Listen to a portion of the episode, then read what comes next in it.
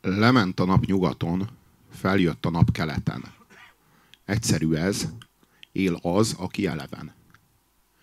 Rongyos mindegyik zsebünk, rossz a magyar zsebe rég. Egyszerű ez, elveszett az ezer év. Ha elveszett, elveszett, nem keressük már elő, nem érünk rá, vonaton jár az idő.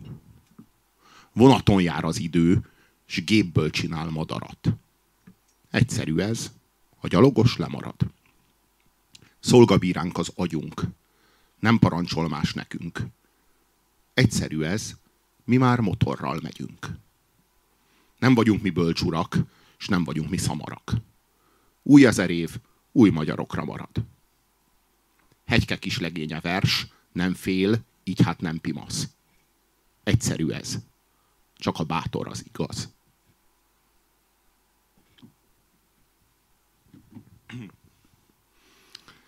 Ez egy József Attila vers, ami a modernitásról szól. És azért jöttem, hogy kísérletet tegyek arra, hogy megvonjam itt veletek közösen a modernitás mérlegét. Végezzünk el egy számvetést, hogy mit nyertünk és mit vesztettünk. Mik azok, amik a, a,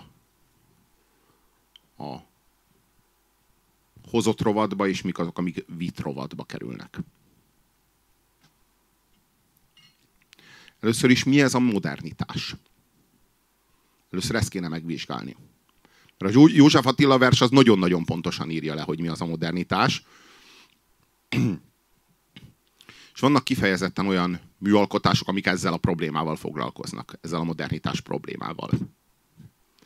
Például ilyen a hegedűs a háztetőn. A hegedűs a háztetőn az kifejezetten ezzel a modernitás problémával foglalkozik a tradicionális életet hogyan és miként váltja fel a modern élet. És hogy miben különbözik ez a modern élet a tradicionális élettől, és egyáltalán mi ez a modernitás. Szóval nehéz dolgunk van a definícióval, mert mert nagyon-nagyon sokan definiálják a modernitást, akik nem is tudják, hogy miről beszélnek.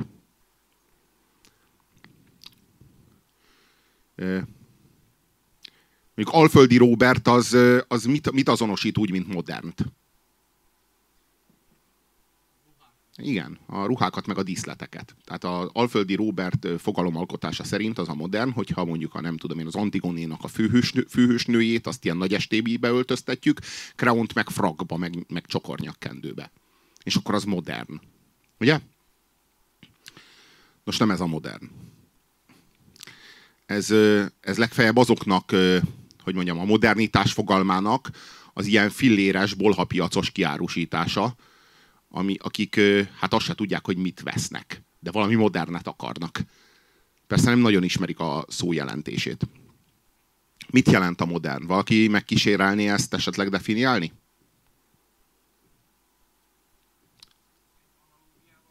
Egy analógiával, a fiatalember egy analógiával definiálná a modernitást. Nos, fiatalember fiatalember hozott egy definíciót, azt mondja, hogy a modern az az, ami úgy új, hogy neked új. Hát nem tudom teljesen megerősíteni ezt. A modern az nagyon egyszerű egyébként, az a felvilágosodás utáni létállapot. Az a modern. Nekünk most, mondja a fiatalember. Igen, nekünk most. Igen. De hát ezt mindig hozzá lehet tenni, hogy nekünk most. Tehát a, a a nem tudom én, a, a csípős az csíp nekünk most. A, igen. Tehát a, a kopasz az haj nélküli nekünk most. De arról van szó, hogy a modern az világos, hogy nekünk most, hiszen Alföldi Robertnek most nem ezt jelenti. Ezt tapasztaljuk.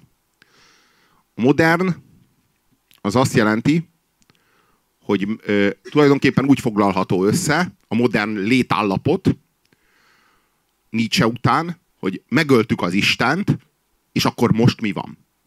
Most mi lesz? És itt állunk egy kiürült égbolt alatt, Isten nélkül, isteni világrend nélkül, és akkor most mit kezdjünk? És ez a, ez a eléggé kilátástalan, eléggé kétségbe esett állapot, ez a modern létállapot. Ez a modern létállapot. Na most ebből a modernből azért sok, sok felé el lehet jutni. El lehet jutni oda, hogy akkor ez most egy erkölcs nélküli világ. Ugye? Hiszen meghalt az Isten, az Isten volt az, ami az erkölcsnek a fedezetét adta. Ugye a jónak, meg a rossznak, meg egy erkölcsi világrendnek a fedezete az egy ilyen nagy erő vagy hatalom, ami a háttérben van és uralkodik. És, és hogyha ezt a hatalmat kivesszük az erkölcsi, erkölcsi törvény mögül, akkor vajon az erkölcsi törvény továbbra is érvényes-e? Ugye ez a kérdés. Mert hogyha nem érvényes, akkor ide lehet új erkölcsöt hozni. A régi helyett. És ezt azért többen meg is kísérelték, azért Nietzsche ennek már megvetette az alapjait. Aztán Hitler, meg olyan figurák, mint Julius Evola elég messzire merészkedtek ennek a világnak a, a berendezésében, az Isten utáni erkölcsi világrend berendezésében, és, és ők elvetették ezt a Jézus Krisztustól átvett vagy eltanult rabszolga erkölcsöt. Ők így hívják, rabszolga erkölcs. Ugye? Tehát arról van szó, hogy mindig a szolgának van igaza. Miért? Mert ő szolgál. Tehát, hogy a szolgálat az egy magasabb létállapot, mint a szolgáltság, mondjuk. Vagy a nem szolgálat, mondjuk.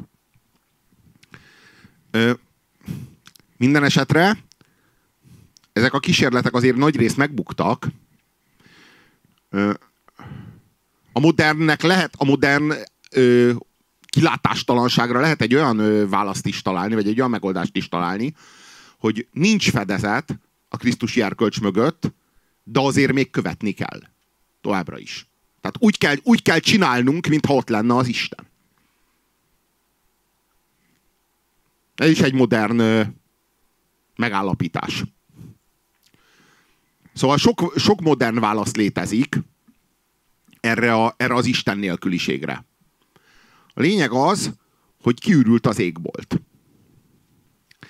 És, és ennek lettek következményei, elég súlyos következményei. De sokféle következménye lett, és ennek a mérlegét megvonni az talán nem olyan, nem olyan nagyon egyszerű, és nem olyan nagyon egyértelmű, mint ahogy így elsőre feltűnik. Adorno, meg Pilinski, meg még jó páran, hogyha a modernitás mérlegét ö, próbálják megvonni, akkor ők Auschwitzból indulnak ki. Hogy azt mondják, hogy a modern világot Auschwitz méri meg. És valóban a modernitás előtt, vagy hát, hogy hogy mondjam, azelőtt, hogy megöltük az Istent, hogy Nietzsével szóljak, azelőtt ilyesmire, hogy Auschwitz nem volt lehetőség. Nem fizikai lehetőség nem volt, mert az se volt, mert nem volt a technikai színvonal azon a nívón, de erkölcsi lehetőség nem volt. Nem volt. Hát ártatlanokat a nem tudom én, a faluból a hóba, határba kirugdosni, és ott őket egyenként agyonverni és röhögni. És, és szuronnyal összekaszabolni, és diadalmasan, és hősiesen, és, és, és egy eszme elkötelezettjeként büszkén tenni mindezt. Úgyhogy még igazam is legyen. Úgyhogy teljes erkölcsi felhatalmazást kapjak az aljasságra. És a hitványságra. És a barbárságra. Szóval ilyen nem volt a modernitás előtt. Konkvisztádorok nem ezt csinálták-e Dél-Amerikában? Lehet, hogy volt, volt ilyesmire példa. Csak hogy. Amit a konkvisztádorok csináltak, az egy, az egy erkölcsi világrenddel szembe ment. Tehát ha ezt is tették a konkvisztádorok, azt egy erkölcsi világrend ellenében tették. Ami Auschwitzban történt, az pedig egy erkölcsi világrend jegyében, egy erkölcsi világrend szellemében történt. Nem, ez, ez fontos különbség. Persze, tudom, hogy annak, akit agyonvernek puskatussal, annak mindegy, de nekünk, akiket nem vertek agyon puskatussal, és most utólag beszélünk és gondolkodunk erről, nekünk ezt a különbséget azért meg kell vonni, azt gondolom. Hát arról van szó, hogy amit a konkvisztádorok tettek, mondjuk a felvilágosodás előtt, vagy nevezzük meg mondjuk a, az inkvizíciót, az, az, az a kivétel volt. Auschwitz pedig a szabály. Ez fontos különbség. Tehát a, amit, ami az inkvizi, amit az inkvizíció tett, az, az, az a krisztusi normák ellenében történt. Amit meg, ami meg Auschwitzban történt, az meg a Krisztus utáni normák jegyében. És ez fontos különbség. Meg hát, hogy mondjam, össze kéne hasonlítani a két intézményt. Az, az inkvizíciót mondjuk Auschwitz-szal. Az inkvizíció az borzalmas volt. De azt kell látni, hogy ott mégis mindenkit személy szerint kínoztak meg, és személy szerint ö, törtek meg, vagy pusztítottak el. Nem, nem ömlesztve. Nem százezresével. Tehát nem, az nem egy halálgyár volt, hanem az egy személyes vesztőhely volt. Persze, mondhatja, aki, annak, aki, annak, akit elpusztítanak, mondhatja, hogy neki mindegy, de nekünk, akiket nem pusztítottak el, és most itt vagyunk utólag, és mérleket vonunk, nekünk nem lehet mindegy. Szóval, szóval a modern létállapot az gépiesült. Az egy gépiesült állapot.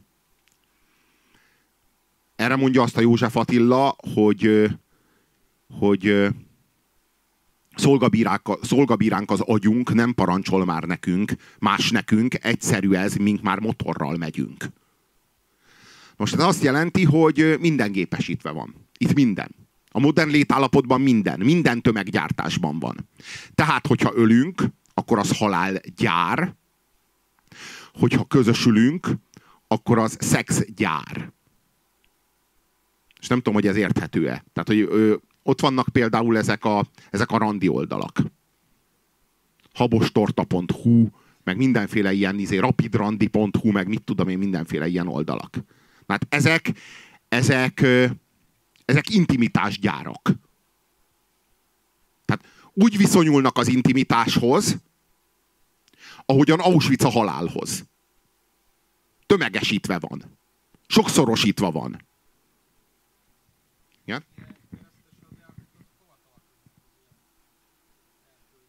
Mm. Mm. Keresztes hadjáratok hova tartoznak? Természetesen nem, nem úgy gondolunk a keresztes hadjáratokra, mint, mint az, az apostolok cselekedeteire, ugye? Tehát ezt, ezt azért érzékeljük, hogy itt azért nem erről van szó. Ugyanakkor ezt látni kell, hogy a keresztes hadjáratok azok a Krisztusi erkölcs ellenében elkövetett rablások, fosztogatások, gyilkolások voltak, ugyanakkor hát azért azt is látni kell, hogy a Krisztus sírja, meg, meg azok a szent helyek, amelyek a nyugati világ vagy a keresztény világ számára fontosak voltak, azok ugye elestek. Azok muzulmánok kezére kerültek. És a zarándoklatok, azok ugye meg kellett, hogy álljanak emiatt. Tehát nem lehetett elzarándokolni Krisztus sírjához. Na most az, az, egy, az akkor egy olyan mértékben ö, ö, vallásos, és a, a közgondolkodás meg az egész létállapot olyan mértékben át volt hatva a vallással, hogy ez, hogy nem lehetett oda elzarándokolni, az egy súlyos sérelem volt a nyugati civilizáció számára. Tehát mostani fejjel belegondolni ebbe, hogy hát most nem mehettél el ahhoz a sírhoz. Hát most érted? Most azt képzeld el, hogy nem mehetsz el az anyád sírjához. Mert valami briganti azt mondja, hogy lezárja neked azt az utat. Na most képzeld ezt el. Mert az akkori embernek olyan volt az, hogy nem mehetett el a Jézus Krisztus sírjához, mint hogyha neked nem engednék meg, hogy az anyád sírjához elmenj és virágot vigyél. Mondjuk a születésnapján. Vagy a halottak napján.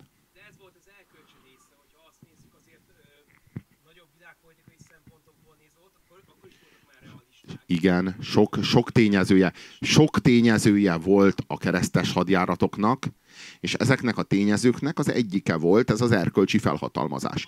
Nyilvánvalóan voltak, voltak olyan, nem tudom én, kölykök, harmadik vagy negyedik szülött kölykök, akik már nem kaptak volna semmit az apai örökségből, és ezeknek nem volt más lehetőségük, mint rabolni, fosztogatni. Ezek lovagnak álltak, aztán megpróbáltak, nem tudom én, szerezni, ahogy tudnak. Sokféle tényezője volt, egész biztos, és biztos, hogy nagyon korrupt, súlyos korrupt ö, ö, faktorok voltak ezekben a keresztes hadjáratokban. Tehát látni kell ugyanakkor, hogy a keresztes hadjáratok azért különböznek Auschwitz-tól, tehát azért ezt a különbséget azért látjuk, azért érzékeljük. Tehát a keresztes hadjáratok azok a Krisztusi erkölcs nevében vagy ellenében történtek. Volt, hogy a nevében, volt, hogy az ellenében, leginkább a nevében és az ellenében. Egyszerre. Az a, a, Auschwitz az a Krisztusi erkölcs nélkül történt. Értjük? Nem ellenében, tehát nem az történt, hogy itt keresztény emberek fogták magukat és azt mondták, hogy akkor itt most ezt a Krisztusi erkölcsöt hagyjuk, raboljunk. Ezt a Krisztusi erkölcsöt hagyjuk, erőszakoljunk. Tehát nem ez történt, hanem az történt, hogy a Krisztusi erkölcs kvázi elbukott, a Biblia, a Biblia helyett választottunk egy, egy enciklopédiát, aztán az enciklopédiából lett egy enciklopédia sorozat, aztán abból lett egy még öt, ötféle enciklopédia, aztán az egészből lett egy könyvtár, és lett egy hatalmas műveltség. Tulajdonképpen a Biblia szent szövegei elkezdtek inflálódni. Ugye? Ez történt. Tehát volt egy szent könyv, és az enciklopédisták a, a felvilágosodás hajnalán azt mondták, hogy hozunk ennek a szent könyvnek a helyére egy szentebbet. Ez lesz az enciklopédia. És a tények fognak uralkodni, és nem a babonák, mondták az enciklopédisták. Igen. Meg a keresztes hadjáratokat azért sem érdemes összehasonlítani Auschwitz-szal, mert a keresztes hadjáratok azok ugye katonai hadjáratok voltak egy ellenség ellen, egy létező ellenség ellen, amelyik fel volt fegyverezve. Tehát nem izé, nem, nem a Grünwald Samu bácsit hajtották ki a, izé a folyópartra és lőtték bele a Dunába, ugye? Nem té 70 éves öreg embert, ugye? Tehát nem ez, nem ez volt a, a keresztes hadjáratok, ugye? Tehát egy ellenség, tehát volt egy ellenség. De egy háború az például úgy jó, hogyha az ellen, van egy ellenség, az is föl van fegyverkezve, stb. stb. Az Auschwitz esetében nem erről volt szó, ugye? Hát nem arról volt szó, hogy mi egy háborút folytatunk, persze hát ez ideológiai sikon meg lett természetesen alapozva a Führer részéről, hogy ez egy valós háború, mert hogy ugye a, a Grün Samu bácsi az kamatot szed, vagy nem tudom én, ravaszkodik a, izé, a visszajáróval, tehát mi meg a háborút akkor megnyerjük, ugye? Tehát vagy valami ilyesmi. Tehát, hogy ezen Világos, hogy egyébként sokkal jobb háborúzni egy 70 éves öregember ellen, mint egy felfegyverzett ellenség ellen. Ez értelemszerű. Tehát, hogy ez egy olyan ellenség, ami ellen, izé, ami ellen a győzelem igen reális esélyével lehet hadba lépni. Ezért egy ilyen háborút, hogy mondjam, mindenki élvez, aki nem Grünwald Samu névre hallgat, mondjuk. Szóval, szóval arról van szó, hogy a, hogy a, a felvilágosodás az egy, az egy olyan folyamat volt, amelyben a, az enciklopédisták nagy részük egyébként még hívő volt például Voltaire, például Rousseau, ők még hívők voltak. Rousseau az már nem Istennek nevezte, hanem ő már ilyen természet, valamiféle természettel azonosította, de hívő volt, alapvetően Rousseau is idealista volt. Diderot már nem. Diderot ateista volt. Diderot volt az első modern ateista. Tulajdonképpen ő volt az első modern ember. Diderot találta fel a modernitást. Azzal, hogy kimondta, azt így, ezt a szókapcsolatot, amit addig nem mondott ki senki ember. Fia kimondta, Isten egy hazugság. Ezt a mondatot. Ez egy, ez, ez, ennek a mondatnak a jelentőségét nem lehet túlbecsülni. Azzal, hogy Diderot azt mondta, hogy Isten egy hazugság, azzal nem egy véleményt mondott, ami egy a sok közül. Addig ez a vélemény nem létezett és ennek a következményei beláthatatlanok lettek. Ez a vélemény, hogy Isten egy hazugság, ez elkezdett úgy működni, mint egy mém. Egy nagyon erős mém. És, és kirajzott. És gyakorlatilag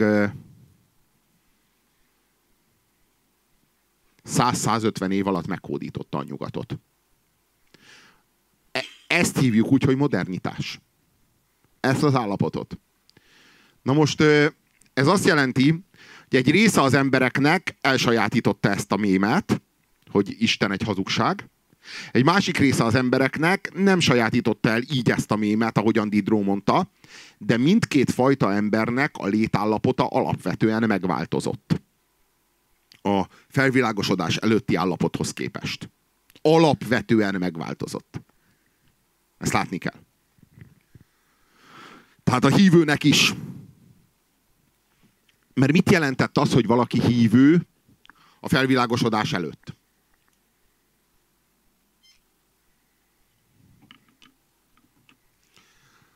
Az valami egészen más jelentett, mint ma.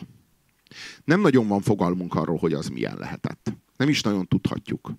Mi modern emberek, mi mögöttünk már becsapódott egy ajtó, amin nem tudunk visszamenni. Mi ezért ezt nem tudjuk elképzelni, hogy ez milyen lehetett. Milyen lehetett az az állapot, amikor nem volt kétség. Nem volt kétség. És nem azért nem volt kétség, mert az emberek butábbak vagy egyszerűbbek voltak. Mert természetesen az emberek butábbak és egyszerűbbek voltak. De Gőtének, Shakespeare-nek nem volt kétsége. És ezek a legnagyobb szellemei azoknak a koroknak. Tehát ilyen, olyan emberekről van szó, akik ma is a legnagyobb szellemek lennének, ha ma élnének. Ezek az emberek a, hogy mondjam, a, a legmélyebb, legösszefüggőbb tudásnak a beavatottjai voltak. Hatalmas szellemek. Gigászi szellemek. És nem volt bennük kétség. Na most ma ilyen hit nincs. Ma a nyugati embernek, a modern embernek ilyen hite nincs. Nincs már, nem lehet. A, a zsidóknak tudjátok, hogy milyen hitük van? Náluk, náluk nem a hit, a hit az elsődleges egyébként. hanem náluk a cselekedet. Tehát náluk nem az a fontos, hogy te most mit hiszel, vagy mit nem hiszel. Az a fontos, hogy tedd azt, élj úgy, ahogyan azt tőled az Úr kívánja. Tehát tartsd meg a szombatot, tehát ne egyél húsosat teljessel, és nem tudom, ezek az előírások. Hogy hogy él egy zsidó, hogy hogy él egy rendes zsidó. És az, az szerint kell élni. Pontosan az szerint kell élni és ha ezeket megtartod, ezeket a cselekedeteket, akkor rendes zsidó vagy. Na most a, a Hanvas Béla ezt hívja úgy, hogy a farizeus erkölcs. Tehát ez, a, ez az, amikor a törvénynek nem a szellemét nézed, hanem a betűjét nézed, szigorúan a betűjét. A törvény betűjét akarod betartani. Ö, ezzel szemben áll a Krisztusi erkölcs, ami, ami nem, egy, nem egy cselekedeteken alapuló erkölcs, hanem egy lelkiismereten alapuló erkölcs. Ez Krisztus előtt nem létezett, ez a dolog. Ez Krisztus talál, mert Krisztus találta fel a lelkiismeretet. Előtte ez nem volt. Tehát előtte a cselekedetekben volt a, az erkölcs. És a Krisztus lett az, aki a cselekedetekből ezt a, a, a lelkiismeretbe áthelyezte. A Krisztus.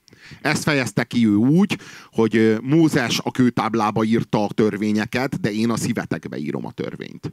Mert most már a szívetek az, az elég fejlett ahhoz, hogy elbírja az, az, úr, az úr parancsát. És ez a törvény, amit a szívünkbe írt, ez az úgynevezett 11. parancsolat. Ami úgy hangzik, hogy szeresd a fele barátodat úgy, ahogyan magadat szereted. Ez a 11. parancsolat. A Krisztusi parancsolat.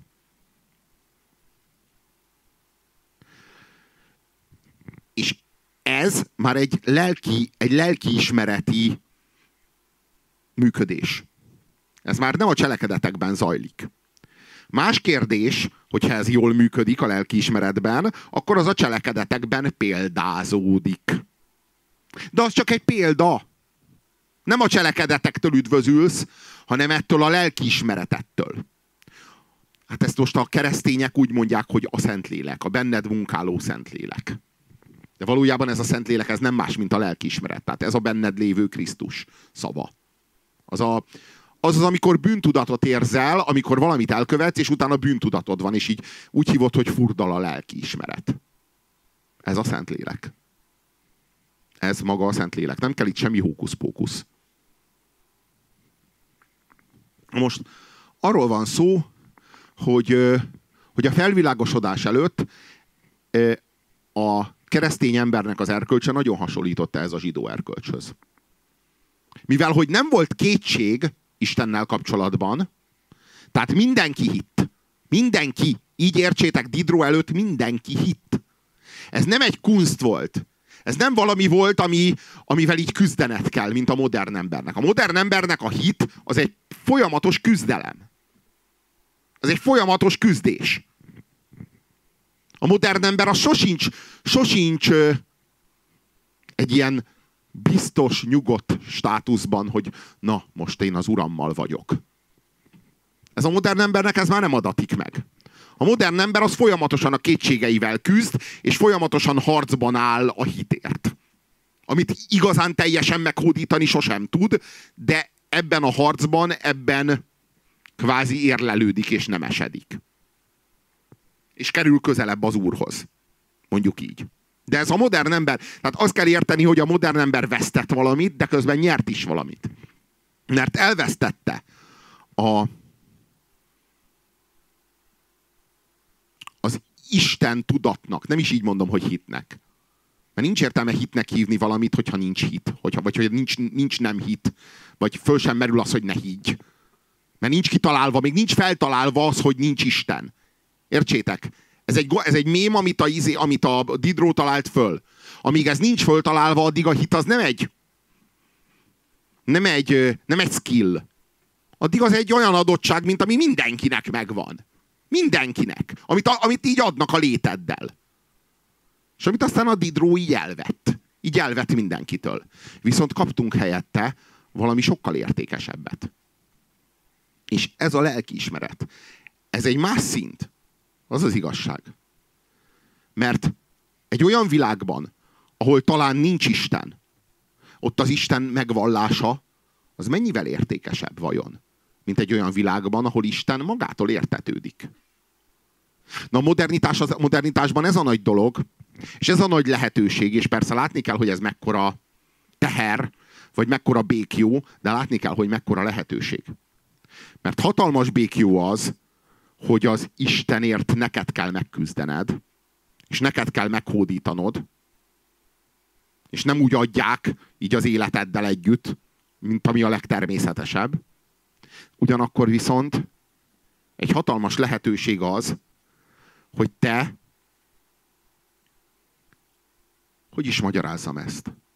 A modern embernek, ha egy mustármagnyi hite van, az többet ér, és nagyobb kincs, mint, mint a modernitás előtti embernek a teljes gondolati spektrumát és teljes világnézeti ö, horizontját betöltő hit.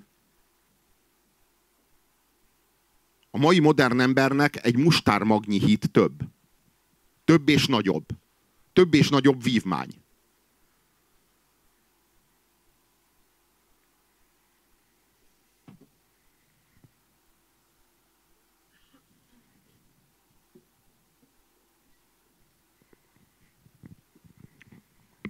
Miért olyan nehéz ma hinni Istenben?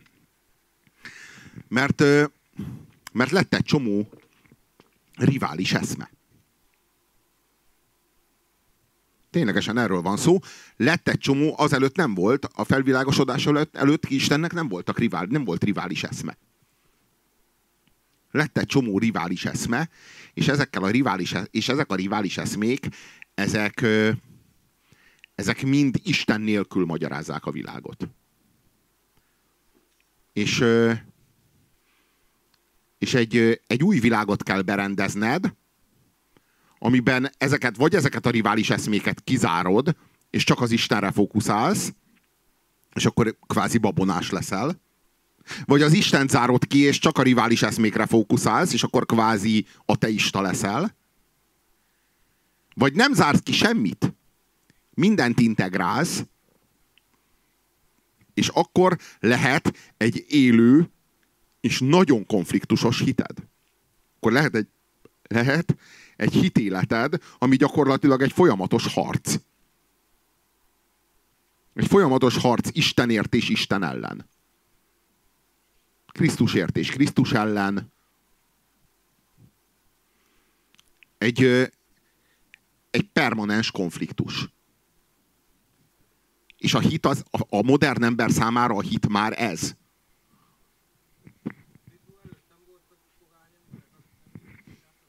Voltak-e Didró előtt pogány emberek, akik egyáltalán nem hittek? Hm. Nem, nyugaton nem. Természetesen, természetesen voltak más vallású emberek más kultúrákban, de, a, de meg az antikvitásban voltak, hogy mondjam, volt, voltak bizonyos kulturális gondolati csírái az ateizmusnak, de nem ilyen modern formában. Hogy mondjam, a mi civilizációnkban nem voltak pogány emberek. Nem voltak. Nem lettek volna eszméik. És eszmei megalapozottság nélkül a pogány az legfeljebb annyit jelentett, hogy akkor ő muszlim. Mondjuk. Vagy mondjuk nem tudom én, ilyen, ilyen viking, és akkor ilyen mindenféle ilyen mondabeli ilyen istene, isteneiben hisz, mondjuk. Tehát az a, a pogány az azt jelentette, hogy más vallása van. Tehát nem keresztény ember. Ezt jelentette a pogány. Nem azt jelentette, hogy nincs hite.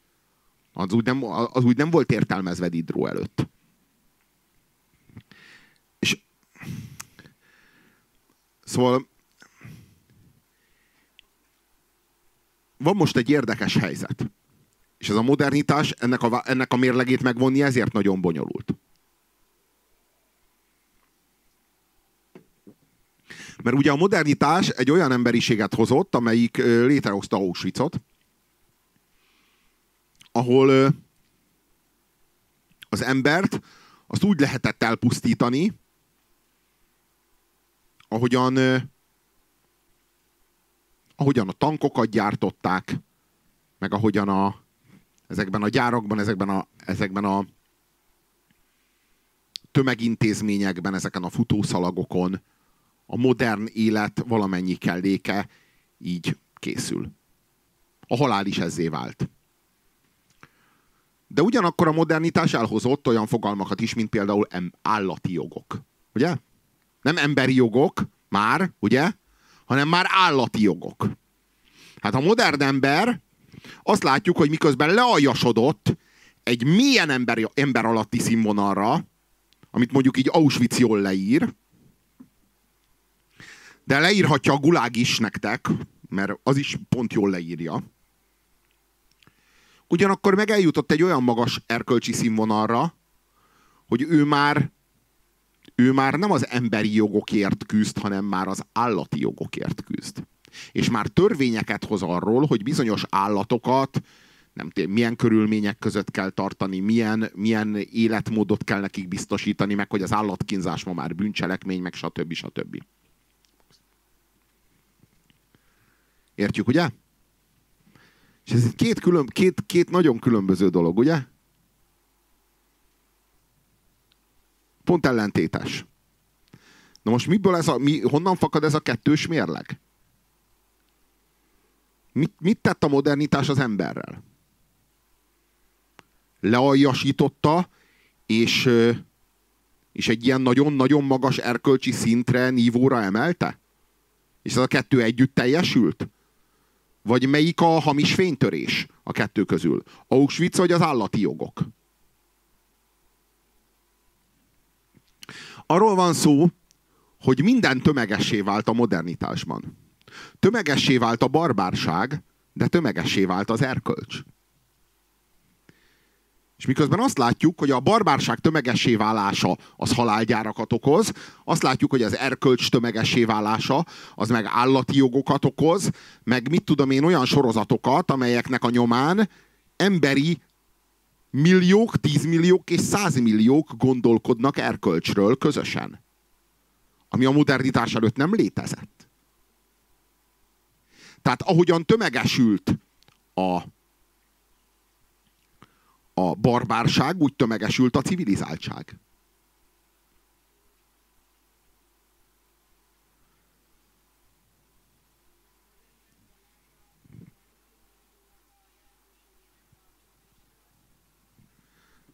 az individuum jelentőségének a csökkenéséről beszélhetünk-e a modernitás kapcsán?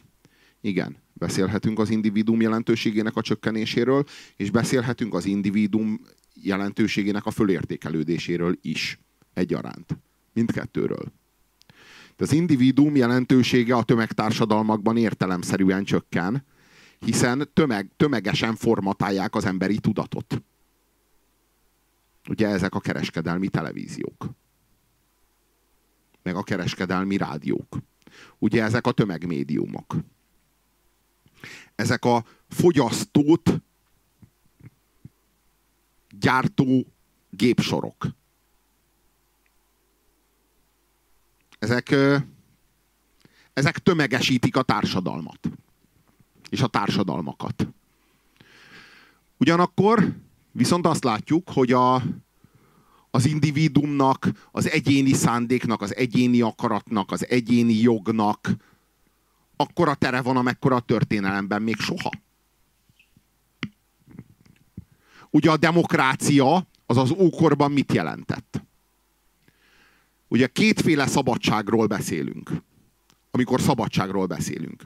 Van egyfajta szabadság az államhoz, és van egyfajta szabadság az államtól. Ezt úgy hívják a jogban, hogy pozitív szabadságjogok és negatív szabadságjogok. A pozitív szabadságjog az azt jelenti, hogy, hogy nekem jogom van beleszólni az állam működésébe, és megmondani, hogy hogy mint működjön, mert a hatalom tőlem ered.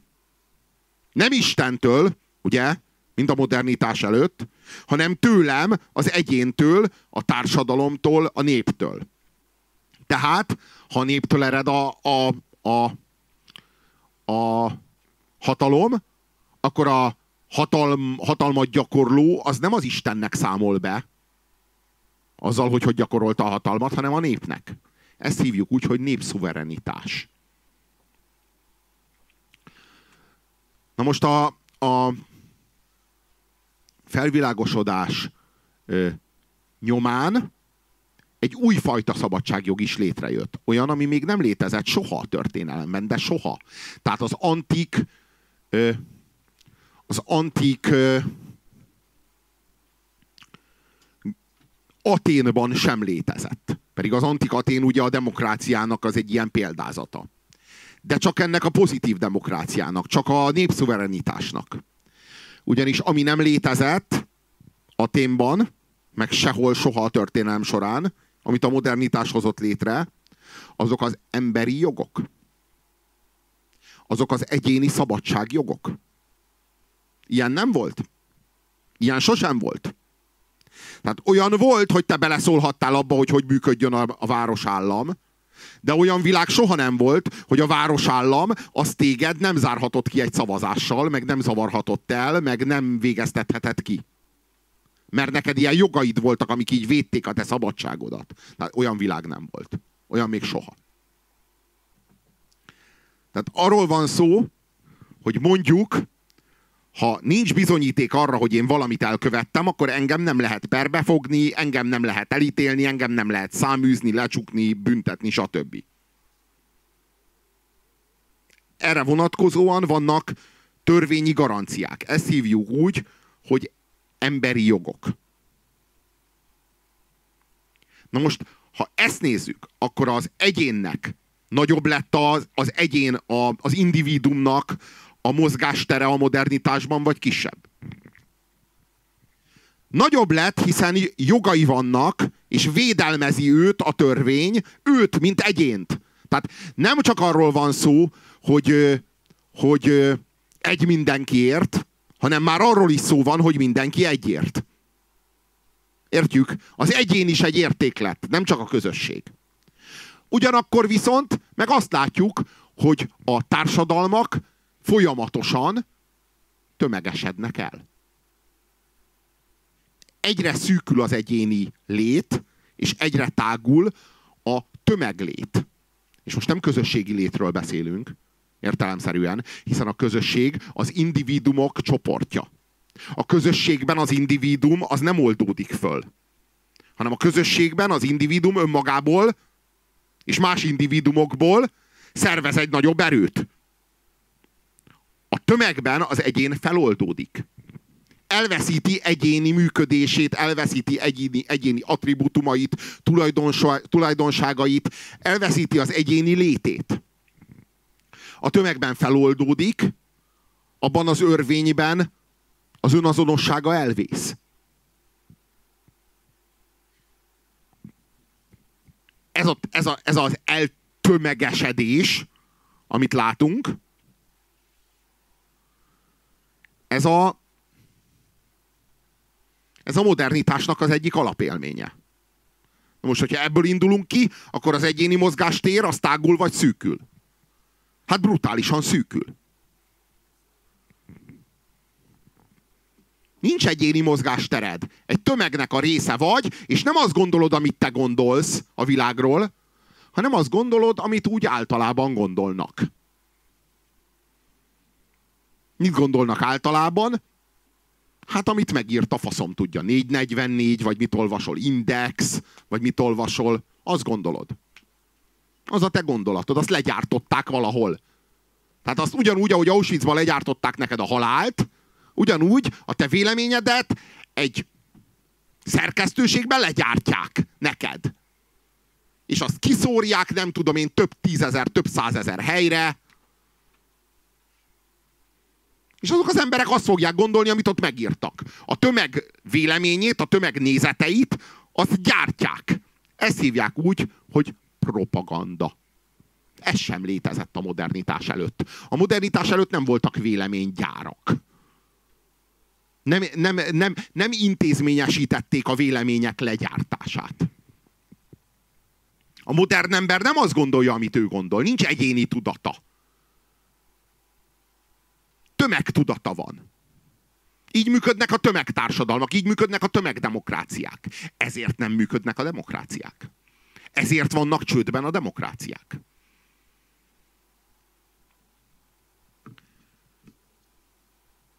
Mondok egy példát.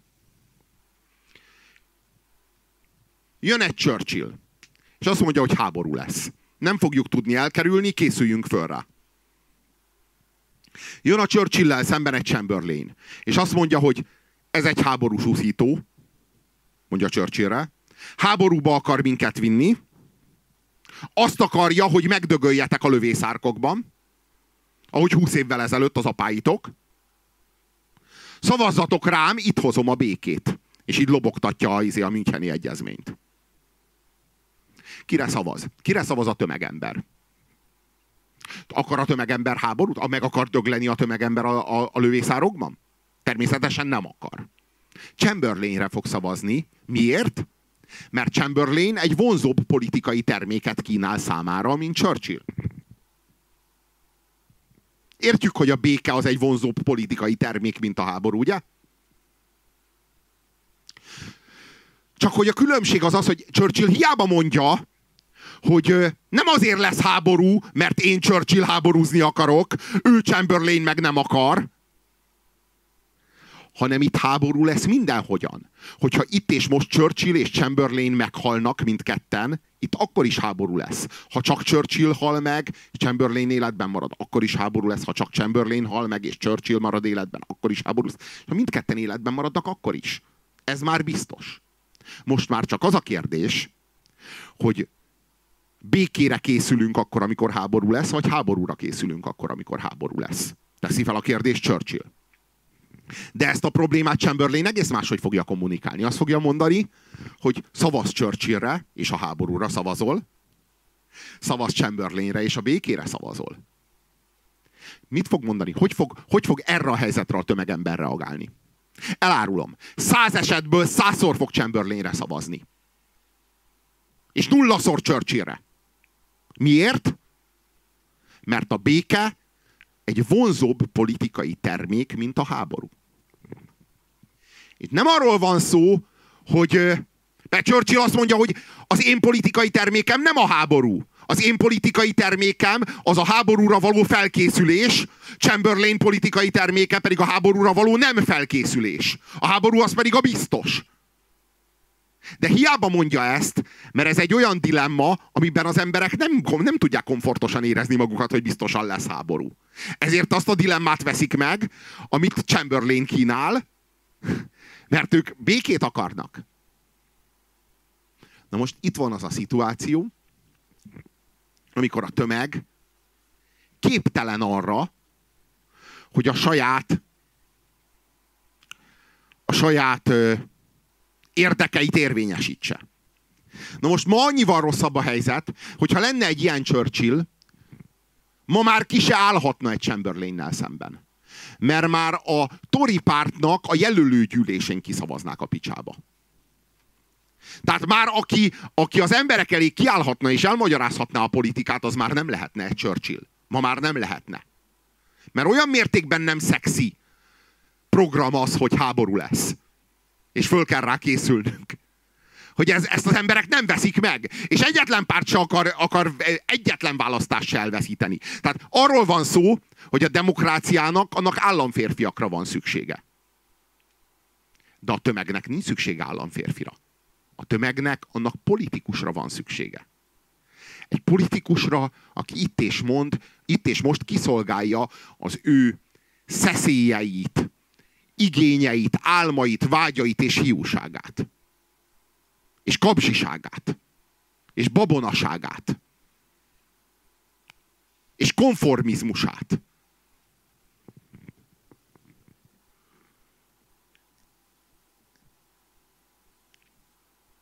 Most, hogyha nincsen, nincsenek Churchillek, csak Chamberlainek vannak, mert ma ez most már egy ilyen rendszer. Tehát most már a 20. század legvégén, a 21. századnak az elején már, már olyan, olyan szintre jutott a modernitás, hogy már innen már nincs hova. Már nincsenek már nincsenek hiteles alternatívák. Hiteles politikai alternatívák. Hanem csak csak politikai termékek vannak. Olyan politikai termékek, amilyen, amilyeneket gyártanak nekünk. Ilyen tervező asztalokon. Nekünk a tömegnek.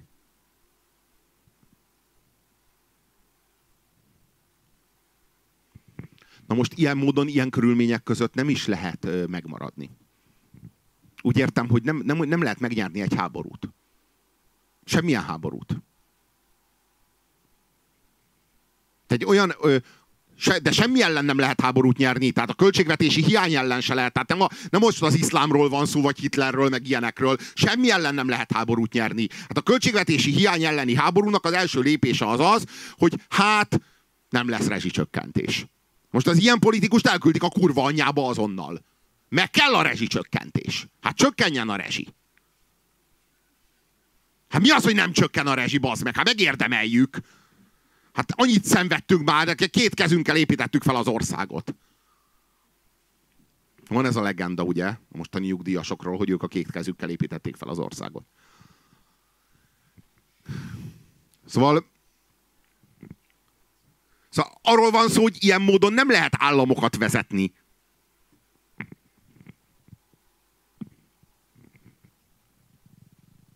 Nem lehet problémákat megoldani. Csak országokat a falhoz csapni.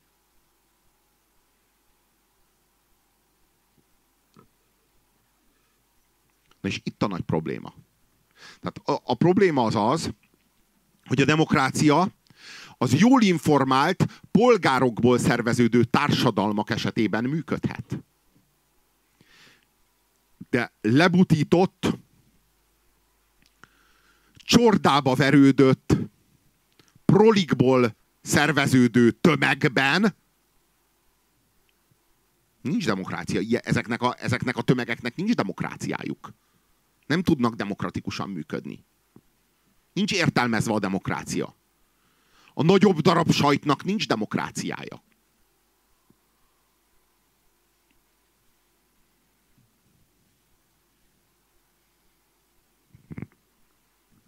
Tisztább, szárazabb, biztonságosabb érzésnek nincs demokráciája. Tényleg nincs.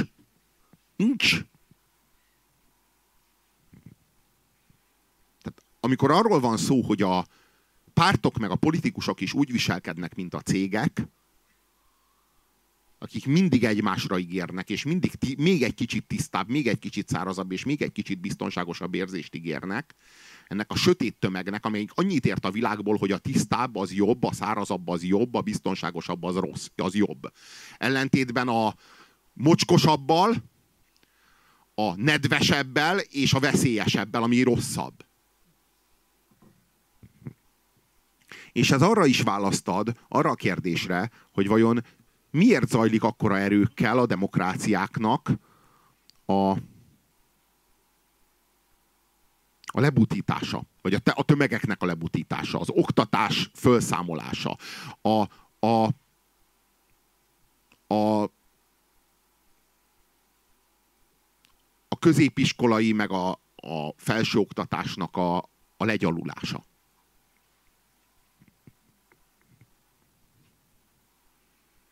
akár a kereskedelmi televíziókkal, akár a középiskolai és a felsőoktatásból való forrásoknak a, a kivonásával.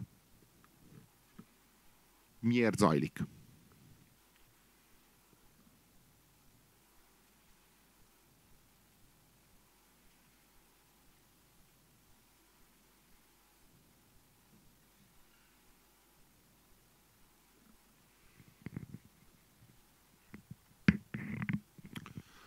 Ö, ott van egy fiatal ember, aki kérdezni akar valamit.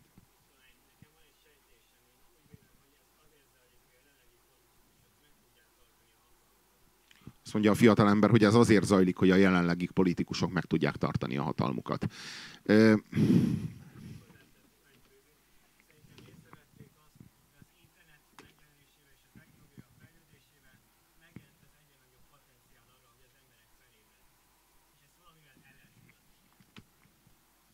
A fiatal ember az azt érzi, hogy a internet az forradalmasítja a közgondolkodást, és ez ennek ellenében hat az oktatásból való forrás kivonás, mert ezzel próbálják a, a tömeget ö, ö, ö,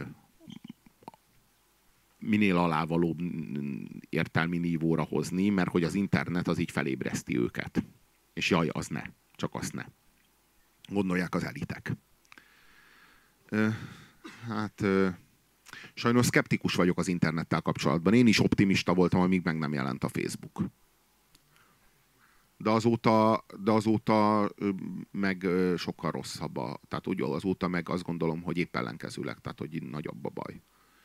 Ugye az internet az ugye az egy... Ugye az internetet, azt így persze az a kérdés, hogy mivel azonosítjuk. Én a Google-lal azonosítom szívesen az internetet. A Google az egy kitáruló ajtó a Facebook az egy becsukódó ajtó. A Google az, az, a, az, a, az a program, vagy hívjuk úgy, hogy az, a, az az eszköz, amelyel elindulsz. A Facebook az az az eszköz, ahova megérkezel. A Facebook az a Facebooknál jobban és hatékonyabban semmi nem tömegesít, és semmi nem szektásít. A Facebook biztosítja azt, hogy te csak azokkal a véleményekkel találkozzál, amelyek találkoznak a te véleményeddel. Biztosítja azt, hogy soha ne jöjjön szembe neked semmi olyan vélemény, amivel te nem értesz egyet. Tehát, de, de bármiről legyen szó, tehát ha te, mondjuk, mit tudom én, téged megerőszakoltak, ezért te egy ilyen nonés aktivista vagy, amelyik férfi erőszak ellen küzd, és, és, és, és kvázi férfi gyűlölő lettél, azért mert egy férfi megerőszakolt, akkor a Facebook az neked minden nap föl fogja dobni az aktuális erőszakoló sztorikat. Kit erőszakoltak meg, hogy erőszakoltak meg, stb.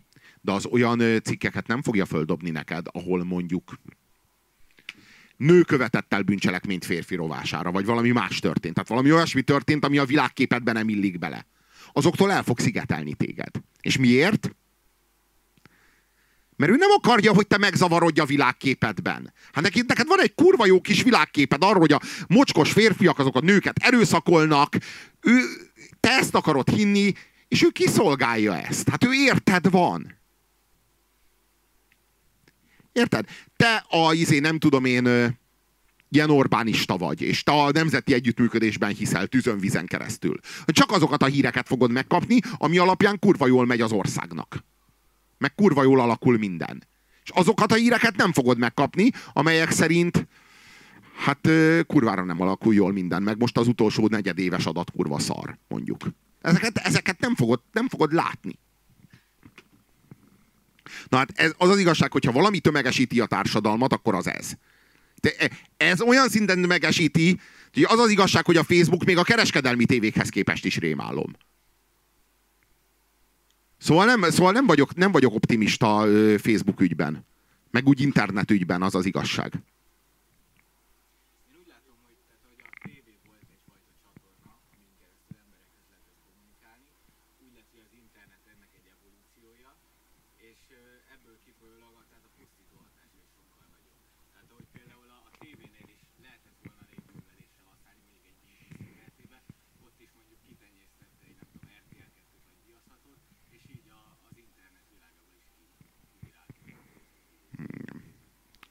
Mondja a fiatalember, hogy úgy lett az internetből Facebook, ahogyan a David Attenborough-ból való világ. Ö, ö, jó, hát igen, minden, minden magában hordozza a lehetőséget és a végzetet. Láttátok ti a, vagy olvastátok ti a Varázshegyet?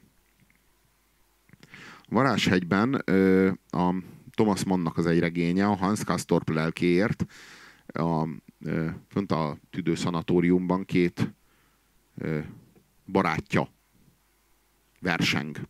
Az egyiket úgy hívják, hogy Settembrini, a másikat úgy hívják, hogy Nafta.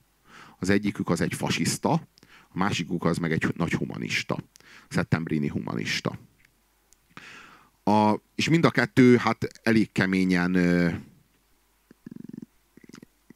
hát így próbálja a Settembrinnek a gondolkodását a neki megfelelő mederbe terelni. Mind a kettő próbál hatni, mind a kettő próbálja a Settembrinit a maga oldalára állítani. De ez a két ember eléggé gyűlöli egymást, és egy bizonyos szituációban akkora a konfliktus ö, ö, alakul köztük, hogy a, hogy a nafta az a Settembrininek az arcába dobja a kesztyűjét, ami azt jelenti, hogy hát párbajra fog sor kerülni, és hát az, akkoriban ezt nem is nagyon lehetett elkerülni a párbaj előtti este beszélget a, a Settembrinivel a, a Castorp, és kérdezi tőle, hogy hát, hogy így miért ment bele ebbe, vagy hogy hogy akarja, vagy hogy képzeli, és hogy egyáltalán ez a nafta, ez egy gyilkos, aki már számos ilyen párbaj tudhat maga mögött, és hogy a Settembrininek nincs semmi esélye, és hogy most mi lesz. És a Settembrini mondta, hogy ő ugyan nem fog rálőni. És a, kérdezi a Castorp, hogy miért. És a Settembrini azt válaszolja, hogy azért, mert humanista vagyok. Ezt mondja. És akkor a, a Castor persze értetlenkedik, hogy hát miért teszed ezt, hát meg fog ölni téged. És erre mondja a Settembrini, hogy ha meg fog ölni, hát meg fog ölni. Én nem fogok megölni senkit, az biztos. Ha megöl, az az ő, az, az, az, az ő erkölcsi felelőssége lesz. Az nem az enyém. Ha megöl. Én nem fogom. Én nem, én nem lövök élő emberre, az, az biztos.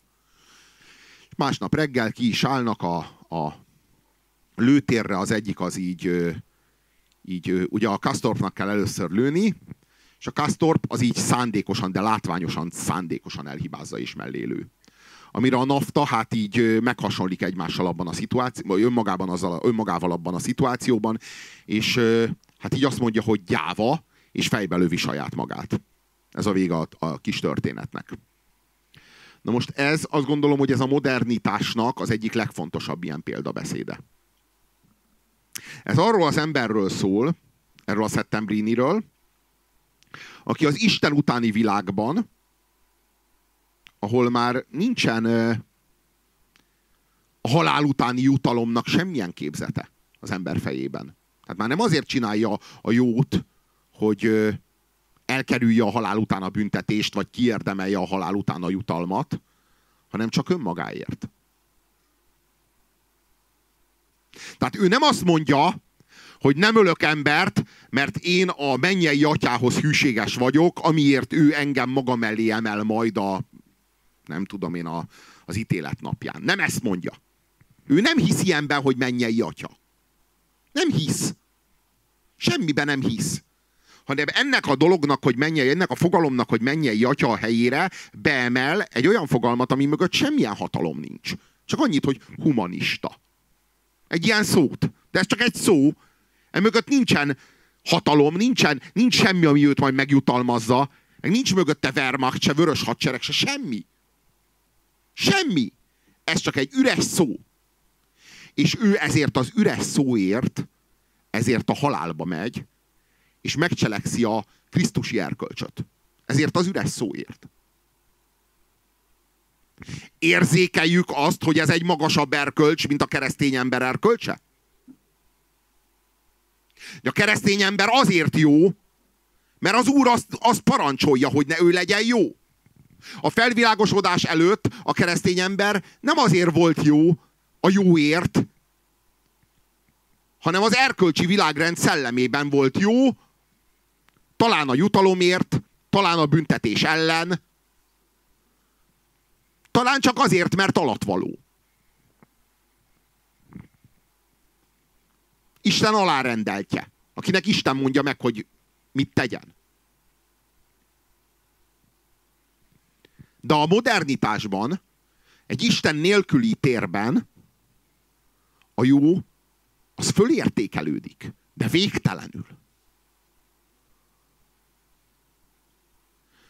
Azt kell érteni, hogy a modernitás előtt a jó cselekedet, egy, jó, egy átlagos jó cselekedet a töredékét nem érte annak, amit most. A töredékét nem érte. És azért, mert ha mi a jót tesszük, azt a jóért tesszük. Az ő esetükben ez legalábbis kétséges volt. Persze tehették a jóért. Tehát azt gondolom, hogy a szentek mindig is a jóért tették a jót, és nem a jutalomért vagy a büntetés ellen. De, de a modern embernek már nincs lehetősége gyávaságból jónak lenni. Vagy alatvalóságból jónak lenni. Szolgaságból jónak lenni. Vagy ha szolgaságból jó, az egy önként vállalt szolgaság úr nélkül. Tehát nem az úrnak a szolgálata, hanem egy ilyen elvont eszmének a szolgálata, akitől az ember hiába tartja a markát jutalomért. Mert az nem ad jutalmat.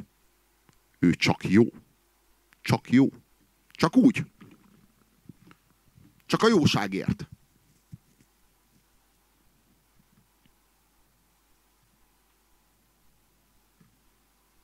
Itt arról van szó, hogy a Krisztus keresztjét a jutalom reménye nélkül magadra venni, az egy sokkal magasabb erkölcsi tett, mint a jutalom reményében, vagy akár csak a jutalom tudatában.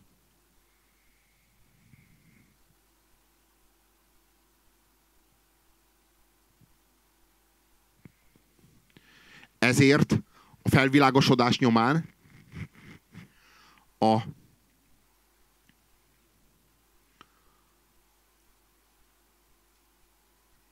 ebben, a, ebben az erkölcsi vákumban, amiben vagyunk, a jó cselekedet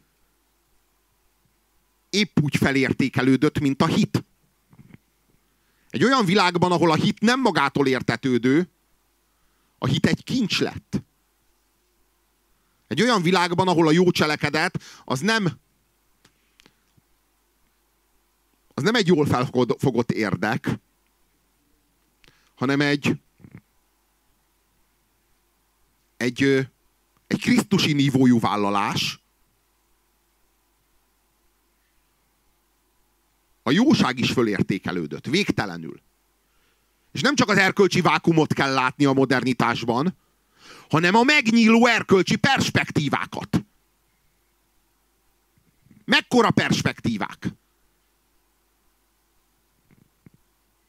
Ezek nem léteztek a felvilágosodás előtt.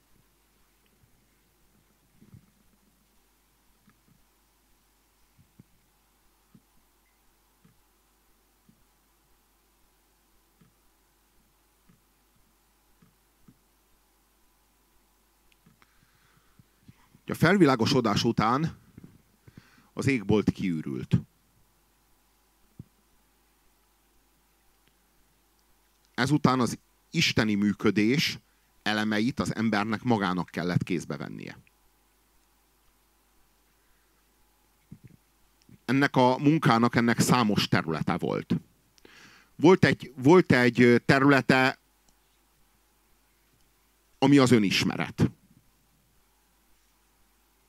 Az önismeret egy nagyon súlyos válságba került a felvilágosodás nyomán. Ezt a munkát Freud végezte el. Volt a történelem ismerete. Ott is egy nagyon súlyos válság képződött. Azt a munkát Marx végezte el. Olyan mértékben Marx végezte el, hogy gyakorlatilag azt a, azt a foga, fogal, fogalmi struktúrát, amiben ma élünk és ma működünk, hogy baloldal, jobboldal, baloldali, jobboldali, ezt, hát ez, ez így Marxnak a fejéből pattant ki. Tehát ezt, ezt Marx találta ki.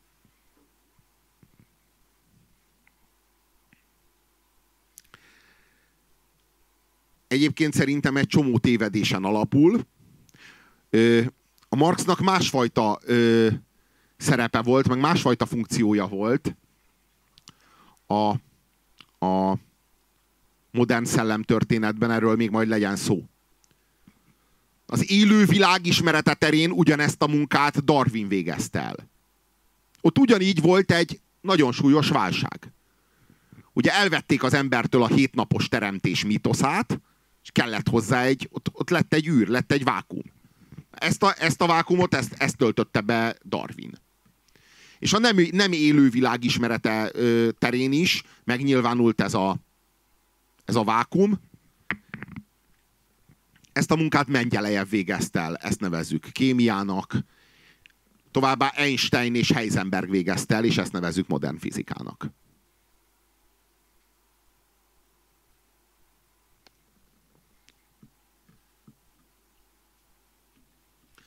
Na most az történt, hogy a, a didrói mémet azt, azt tovább kellett vinni. Mert, mi, mert a fejlődés az ugye nem állhat meg.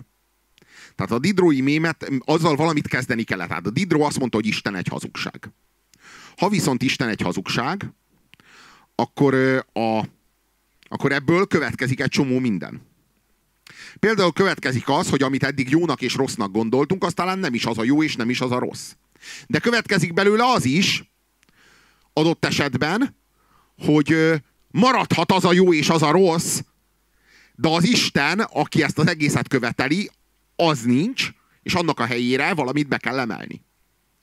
És ez mind a két irányzat ö, elkezdett működni. Az egyikből lett a kvázi szélső jobb, a másikból lett a kvázi szélső bal. A szélső jobb az azt mondta, hogy,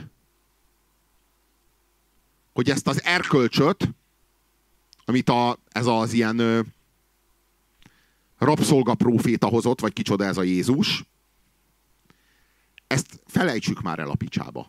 Tehát most, hogy már az is kiderült, hogy Isten egy hazugság, most akkor ezt felejtsük már el a picsába. Ezt a fogalmat, ezt a, ezt a tartsd oda a másik arcodat, meg megdobnak kővel, dob vissza kenyérrel, meg ilyen, tehát ezeket, a, ezeket az ilyen képtelen darwini evolúciónak látványosan ellentmondó erkölcsi téziseket, ezeket vessük már el.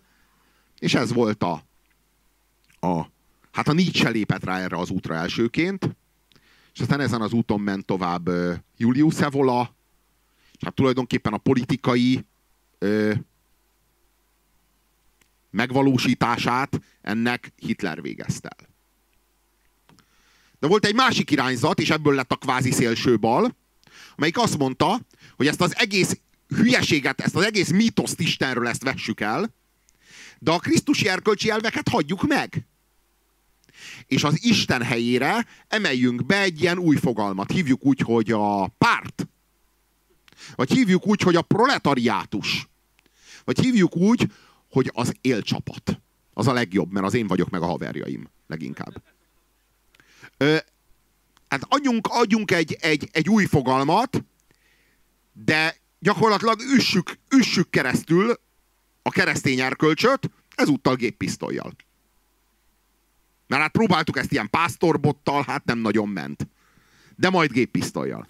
Mert valójában mi más a marxizmus-leninizmus, ha nem az, hogy jó, akkor ez az, ez az Istennek meg a pápának ez a dolog nem sikerült, most jövünk mi, és géppisztolyjal fogjuk ugyanezt. És akinek nem tetszik, az osztály ellenség, és várja őt a messzes gödör. De valójában, hogy mondjam, ők az erkölcsöt nem cserélték le. Ők ugyanazt a rabszolga erkölcsöt ö, vitték tovább, vagy intézményesítették, amit Jézus Krisztus ö, vallott, meg hirdetett. Tehát a, nem tudom én, a szegénység, az csak hát az nem apostoli szegénység volt ezúttal, hanem ez az ilyen a proletariátusnak, meg, a, meg, a, meg az elnyomott osztályoknak a szegénysége és öntudata, a szolidaritás, a testvériesség, stb. stb. ezek a fogalmak. Na most Hitler meg az ellenkezőjét csinálta. Hitler azt mondta, hogy hagyjuk meg a mítoszokat. A mítoszok jók. Nem kell a mítoszokat elvetni. Az erkölcsöt kell elvetni. És új erkölcs kell a helyére. És azt mondta, hogy ne Jézustól tanuljuk az erkölcsöt. Az csak rabszolgává tesz. Tanuljuk az erkölcsöt Darwintól. Ez az úgynevezett erősebb kutyabaszik erkölcs. Nem egy olyan kurva bonyolult dolog egyébként. A kommentelő imádja meg, ezt, ezt, így, ezt így megvallani. Tehát ezt, ez, a, ez, ez a ez a legcsodásabb pillanata a napnak, amikor így odaírhatja, és így kioktathatja a másik embert, hogy így, ha nem tudtad, apám, hát az erősebb kutya baszik, hát mindig így volt, apuka, hát most jössz rá, hát hülye gyerek, hát én mondtam volna, miért nem kérdezted? Hát ez a, ez a, ez a hozzáállás, és így, itt a, a világ bármilyen problémájára azonnali megoldást találunk. Tehát Putyin megszállta Ukrajnát? Hát ki az erősebb kutya? Hát Putyin az erős, hát megbassza! Hát úgy a világrendje! Ugye?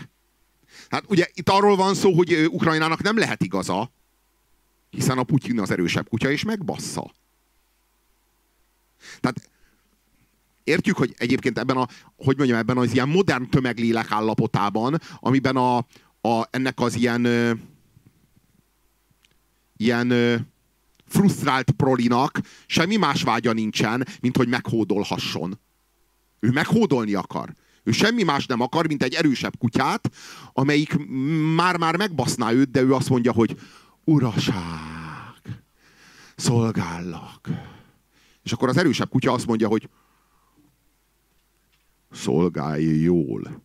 És akkor ő azt mondja, hogy nagyon jól szolgállak majd. Uram, ő valójában ezt akarja, ő neki a, ő, neki a legtöbb, ami adja a világból ki tud jönni, az ez. Ez a legtöbb, ameddig így, a, így az elképzelése így engedi. És, a, és ez az ember, ez ő valójában a világ perspektívái azok úgy néznek ki, hogy van egy csomó erős kutya, és az életfeladat az az, hogy kiválasszuk azt, amelyik majd baszik. Hát azt, amelyik a legerősebb. Ugye? És ennyi a létezés. Ugye itt ebben a rendszerben nincsenek erkölcsi dilemmák, a, a, a darwinizmusban nincsenek erkölcsi dilemmák. Mert az erkölcsi dilemmák azok a fizikai síkon dőlnek el. Ki az erősebb kutya, ki baszik. Itt nincs, tehát itt nincs igaza senkinek, akit megbasznak, és nem lehet nem igaza senkinek, aki megbassza őt. Értjük, ugye? Hát ez a izé, ez a, ez a, ez az evolai út. Ez az evolai gondolkodás. Amely szerint nem, hogy mondjam, nem egy ilyen elvont etikai normarendszer vonatkozásában ítéljük meg a dolgokat, hanem annak a nagyon konkrét, nagyon kézzelfogható darwinista rendszernek az alapján, amely szerint így lássuk, melyik gém megy tovább. És akkor ez egész létezés egy kutyaviadal, ahol mi fogadásokat kötünk.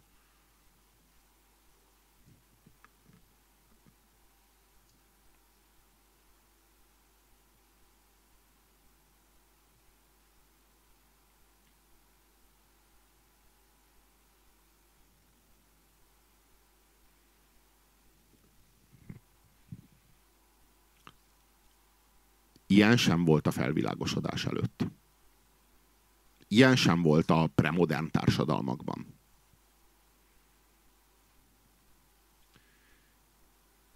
És amikor ezeket a legitimistákat, meg tradicionalistákat látjuk, akiket a FAM nagyon gyűlöl, és úgy szokott beszélni róluk, mint ezekről az ilyen zsíros, sárga kis férgekről, amelyek így a társadalom testében így másznak és így zabálják,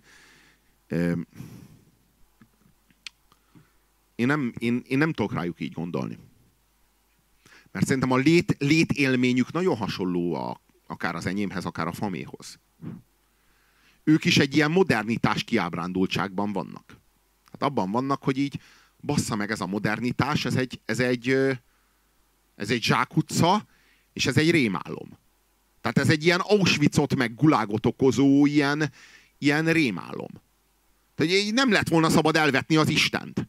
Mert lehet, hogy az Isten mellett ilyen, ilyen keresztes hadjáratok, meg ilyen inkvizíciók történtek, meg konkvisztádorok gyilkoltak, de a felvilágosodás után meg, mi, még meg Auschwitz lett ebből. És azt mondják, hogy, hogy hát jobb volt az előtt.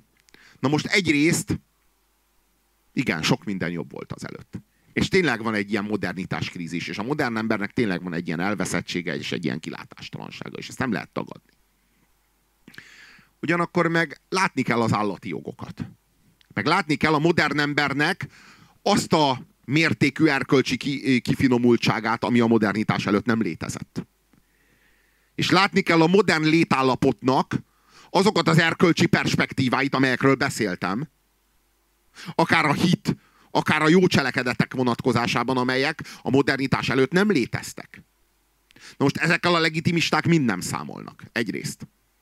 De azért azt gondolom, hogy a, a, a modern létválsága az egy olyan nagyon primer, nagyon húsba vágó probléma, amit a legitimisták értenek és érzékelnek. És nem rosszul. Szerintem sem jók a következtetéseik. Nem gondolom, hogy a jók lennének a következtetéseik.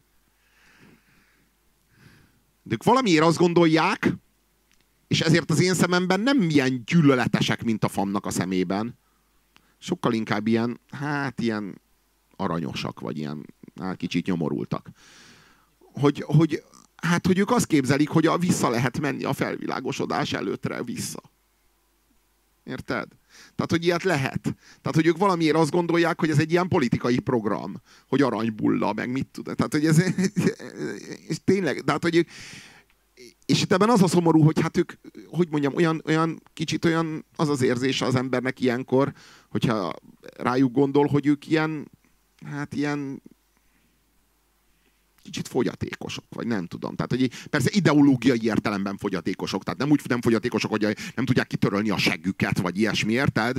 Tehát nem arról van szó, hogy úgy fogyatékos, hogy nem, tud, nem tudja négyet összeadni hárommal, hanem arról van szó, hogy úgy fogyatékos, hogy így, hát így, mint kvázi ideológiai értelemben. Tehát, hogy valaki egy ilyen, nem tudom én, ilyen, ilyen gyerek, ilyen gyerek, ilyen nyolc éves gyerek szinten van, hogy azt mondja, hogy így, hát ez elromlott, hát akkor menjünk vissza az előttre, hogy elromlott. Nem lehet visszamenni. Tehát ezt a, ezt a szellemet a palackban nem fogod tudni visszagyömöszölni sehogy. Mert a, mindig a izének, a, a ö, pornó Cézárnak, a Pierre Woodmannek a feje az meg fog így akadni az üveg sarkában, és nem fogod tudni visszagyömöszölni. Szerintem pont emiatt nem fog sikerülni egyébként. Tehát ez, ez lehetetlen. Ilyen még a történelemben soha nem sikerült. Tehát ilyen még soha nem történt. Na most ez egy olyan szituáció, amikor, amikor így azt érezzük, hogy így van egy ilyen elveszettség, egy ilyen elveszett állapot. Tehát egy ilyen erkölcsi vákumban vagyunk. És akkor itt két dolgot tudunk csinálni. Az egyik dolog az az, hogy így elkezdünk így vissza így magunk mögé így kapálózni, és így szeretnénk így megkapaszkodni valami szent koronában. Ami így ott van, és így majd így megtart minket. Hát így igazából a legitimisták ezt csinálják. Meg azért sok tekintetben a nemzeti radikálisok is ezt csinálják. Csak kevés, kevesebb tudatossággal. De hát ez nem fog működni. Tehát itt a, itt a napkirálynak ak- akkora nem fog visszatérni soha. Meg ötödik Károly Habsburg birodalma. Meg második Fülöp spanyol abszolutizmusa. Ezek nem fognak visszatérni. De ezeknek az embereknek ezek az állameszméik. Tehát ők ezt akarják csinálni. Tehát, hogyha ők átvennék a hatalmat, akkor így nem tudom én, így, így újra akarnák szervezni ezeket a társadalmakat. Ilyen, ilyen nemességekkel, meg ilyen vármegyékkel, meg a fasz tudja hogyan. Csak hát ez, ez, ez, ez, nem, ez, nem, ez nem reális. Ez sosem történhet meg. És nem azért nem történhet meg, mert én nem akarom, hanem mert, nem, mert a történelem nem így működik. És, és ilyenkor sosem volt más lehetőség, mint elkezdeni a jövőt írni. Nem a múltat, nem a, múlt, nem a múltba nyúlni, és így magunk elé rántani azt, ami a kezünk ügyébe kerül, hanem, hanem elkezdeni a jövőt írni. Elkezdeni kitalálni és legyártani a jövőt.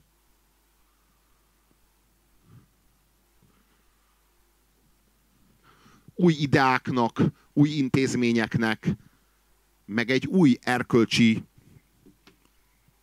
megalapozású gondolkodásnak. írni a jövőt. E, erre másfajta lehetőség nincsen.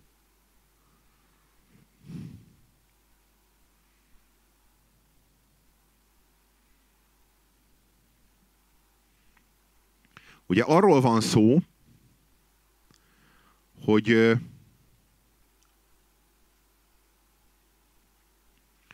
hogy amiből, amiből hiánycik van, annak fölmegy az értéke. Ugye?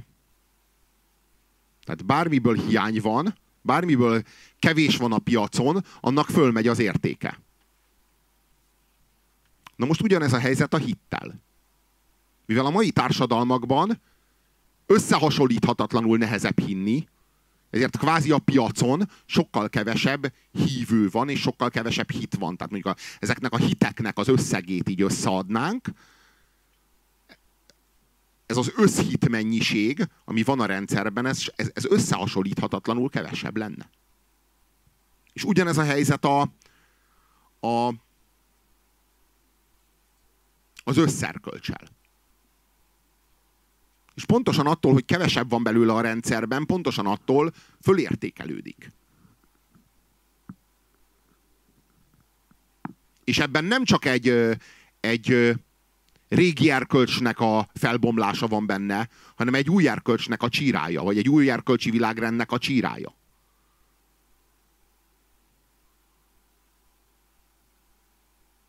Csak az a nagy kérdés, hogy mi lesz ennek a fedezete. Mert Isten, mint fedezet, az már kiszaladt a dolog mögül, az elég jól látszik. A Stalin meg, mint fedezet, hát nem működött olyan jól. Nem, nem tűnt nagyon biztos fedezetnek.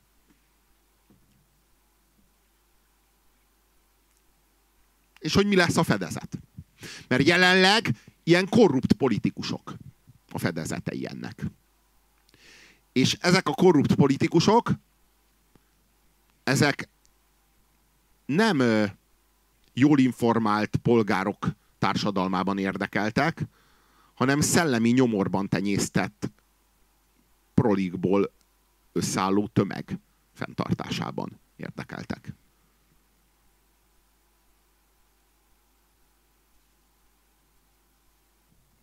Igen?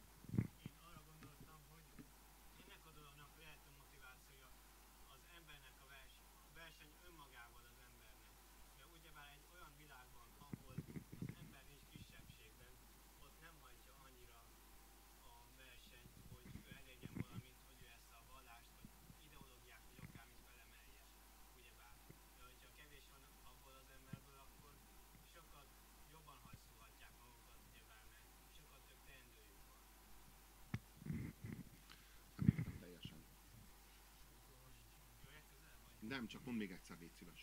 Szóval lényeg az, hogy egy olyan társadalomban, ahol kisebbségben van az adott ideológia, vagy vallás, ott az embernek több teendője van. És mivel az embernek több teendője van, ezért sokkal többet kell neki tennie. És hogyha van egy olyan ember, aki el akar valamit tenni, az, az, hogy látja, hogy gyenge az ő vallása, jobban fogja őt motiválni.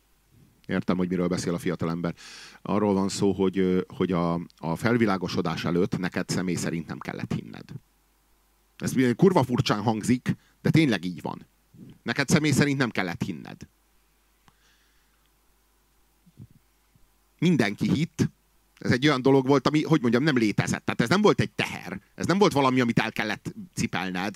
Mivel hogy nem volt, nem létezett az az állapot, hogy hát most kétségeim vannak. Mivel nem voltak kétségek, ezért aztán a hit az egy olyan természetes dolog volt, ami így volt. Így volt belőle mindig minden. Olyan, volt, mint a levegő most. Olyan volt a hit. Volt. Mindig volt. És most úgy képzeld el, hogy a felvilágosodás után a modern ember az belekerült egy vákumba, ahol nincs levegő. Ahol nincs levegő, és ha valamennyi levegőt akar, azt neki kell megtermelnie. Minden nap. Na hát e- ennek a hitnek mekkora értéke van? És az az igazság, hogy a hídgyűlisek, meg ezek a szektások, ezek gyakorlatilag visszamenekültek egy ilyen kvázi a saját gyüliükbe. Ők csak a saját gyülibelieiekkel tartják a kapcsolatot is. Tehát, hogy ők egy ilyen mikro társadalmat képeznek. Miért? Mert nem akarnak nap mint nap küzdeni a hitükért. Őket is szeretné, hogyha föntartaná valami ilyen nagy, nagy közös ilyen felhajtó erő. Így benne tartana a hitben. Most azt kell érteni, hogy a felvilágosodás előtt azért nem kellett az embereknek hinni, mert hitt a pápa. Most ez ilyen primitíven hangzik, de hát valójában erről van szó. Hitt a pápa, és mindenki más az meg hát már kapta. Már, ő már úgy kapta. És kész. Na most itt ugyanerről van szó, hisz a német Sándor, és mindenki más meg hát így rámondja, hogy ámen, kurva jó, kész, meg vagyunk. De itt va, va, vala, de, tehát valami nagyon hasonlóról van szó. Persze, nyilvánvalóan százszor nehezebb hinni egy hídgyüliben, mint a modernitás előtt egy hídgyülin kívül. De százszor nehezebb ma hinni egy hídgyülin kívül, mint ma egy hídgyüliben.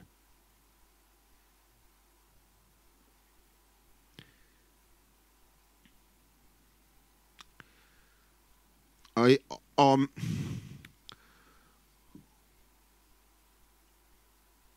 egy gyülekezet persze működhet ö, közösségként, és működhet tömegként.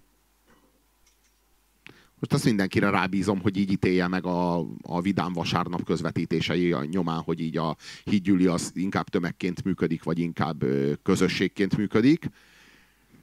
Én azért figyelem azokat az ige hirdetéseket pár évtizede, és valahogy így mindig azt érzékelem, hogy bármit mond a német Sándor, meg néha olyan dolgokat mond, amiktől fogom a fejem, ott mindenki szolgálja rá mondja, hogy ámen. Tényleg bármit mond. Ámen! És szóval az az igazság, hogy ott, ott a, a német Sándor már hát többé-kevésbé bármit mondhatna, jönne az ámen. Most így azért érthető valamennyire, hogy így nekik nem kell hinni, mert a német Sándor hisz helyettük? Na most ezek, hát most ilyen finoman fogalmazok, nem individumok. De persze nem azt mondom, hogy minden vallási gyülekezet szükségszerűen így működik. Minden közösség működhet, így is, úgy is. Mi a különbség a tömeg és a közösség között? Meg tudja valaki mondani?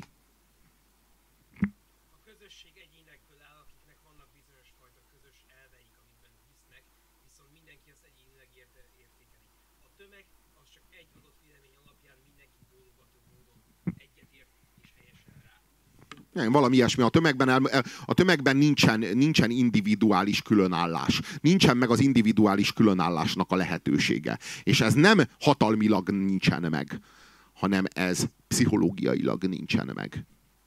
Tehát ö, nem azért nem állhatsz külön azok, attól a véleménytől, ami, a, ami az általános, mert, mert akkor téged pofán basznának, hanem azért nem állhatsz külön attól, mert, mert nem férsz hozzá azokhoz a belső képességeidhez, belső mozgatóidhoz, amelyeknek a révén te mást gondolhatnál, vagy mást gondolatodat kinyilváníthatnád. Egyszerűen a tömeg elmossa. Egyszerűen elmossa az individumot. Tehát Nem férsz hozzá. Tehát ezt értsd. Tehát arról van szó, hogy ha akarnál, se tudnál mást gondolni, mint amit a tömeg gondol, mert pszichológiailag vagy elzárva, elrekesztve a saját különállásodtól. Vagy a tömegbe bele olvadva. A tömegbe bele veszve. Na most azt kell érteni, hogy a tömeg meg a közösség az nem két különböző dolog, az egyetlen egy ö, csoportnak lehet kétféle tulajdonsága. Tehát ti itt és most tudtok működni közösségként, nem tudom, fél héttől fél nyolcig, és utána nyol, fél nyolctól nyolcig tudtok viselkedni tömegként. Tehát e, itt nem arról van szó, hogy van a, van a tömeg, és akkor az a benne résztvevő emberektől függően tömeg, és ha más emberekből válogatjuk, akkor ott nem lesz tömeg, ott közösség lesz. Bármilyen embereket válogathatsz, és abból lehet tömeg, és lehet belőle közösség. Tehát a tömeg az nem egyfajta emberi csoport. A tömeg az egy működésmód. A közösség is egy működésmód. Egy másfajta mód.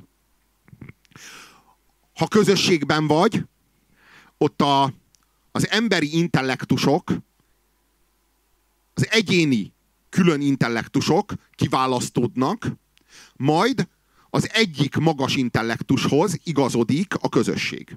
Nem feltétlen a legmagasabb intellektushoz, valamelyik intellektus a közösséget az önmaga ö, ideájába bevonja, vagy beemeli.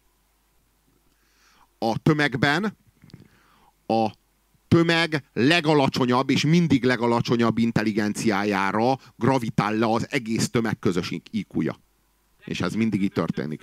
A legkisebb, igen, a legkisebb, a legkisebb intelligencia. De nem úgy a legkisebb közös többszörös, hogy így lemérjük az átlagos iq és valahol lent egy ilyen átlag iq veszünk, hanem a legalacsonyabb. Tehát azt érts, hogyha van egy kirívóan hülye, primitív ilyen gyökér a tömegben, az ő iq fog igazodni a tömeg.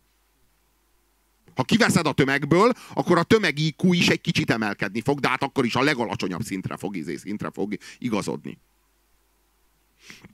Tehát, és ez mérve van. Tehát ezt mérni lehet.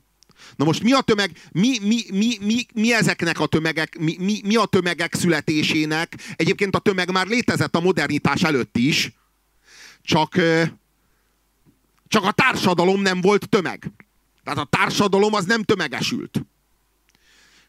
A tömegről szóló egyik legszebb ö, példázat, vagy tanmese, az ugye a Jézus Krisztusnak a, a halálos ítélete, amit a tömeg mond ki, ugye? Barabás vagy Jézus, ugye? És, és mi a történet? Hogy mindenki, ja, azt hiszem, hogy ezt, izé, ezt, ezt már Karint írta meg így, hogy mindenki Jézus Krisztus kiállt, de a tömeg együtt, a nagy tömeg morajból együtt egy barabás formálódik, vagy nem tudom. Tehát, hogy a, ami, ami eljut a Pilátushoz, az már egy nagy barabás, úgyhogy mindenki külön-külön Jézust kiállt. Na ebben benne van az egész tömeglélektan, ahogy így ezt a Karinti leírja ebben a történetben. Hát arról van szó, hogy hiába gondolod egyénileg azt, hogy a Jézust ö, kell elengedni, a tömegben az, amit te gondolsz a Jézusról, vagy hogy őt engedjék el, az csak egy alkotó része annak a morajnak, amiből egy barabás formálódik.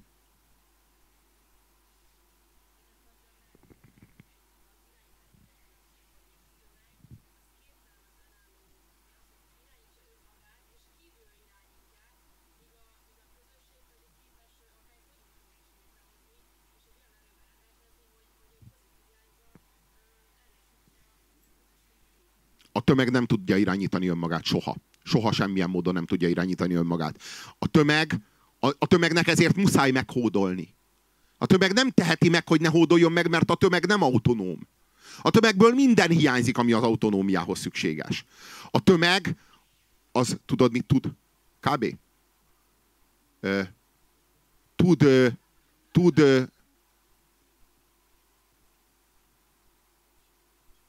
hiedelmeknek ö, behódolni, tud rémhírektől megrémülni, és megriadni, tud örjöngeni és pusztítani, ö, és, és meghódolni. Kb. ennyit tud. Kb. ennyit tud. A,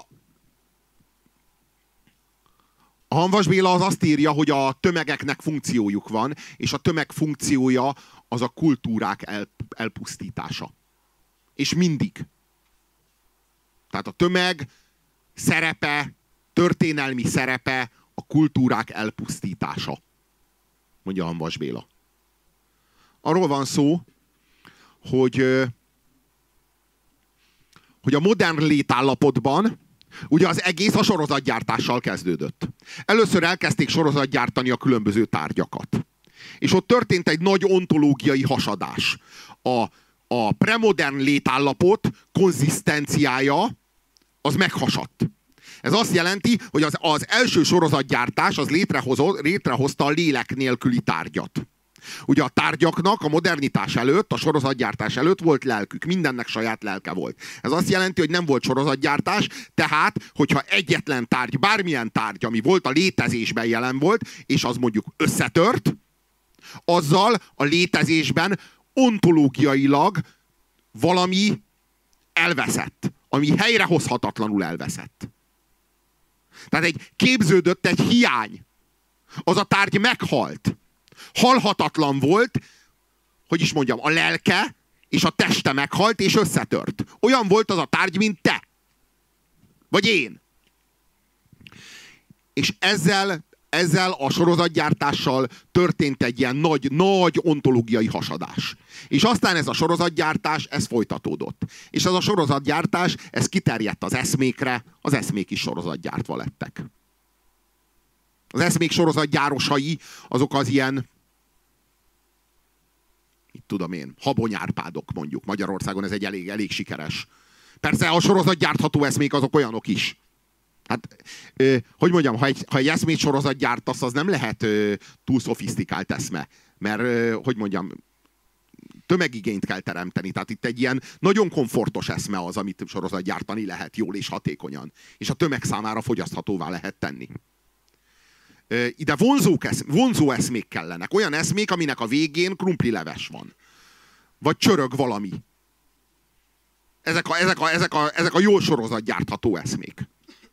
És, és, és az eszmék sorozatgyártása mellett, hát sorozat, vagy hát az eszmék sorozatgyártása által sorozatgyártva lett az ember is.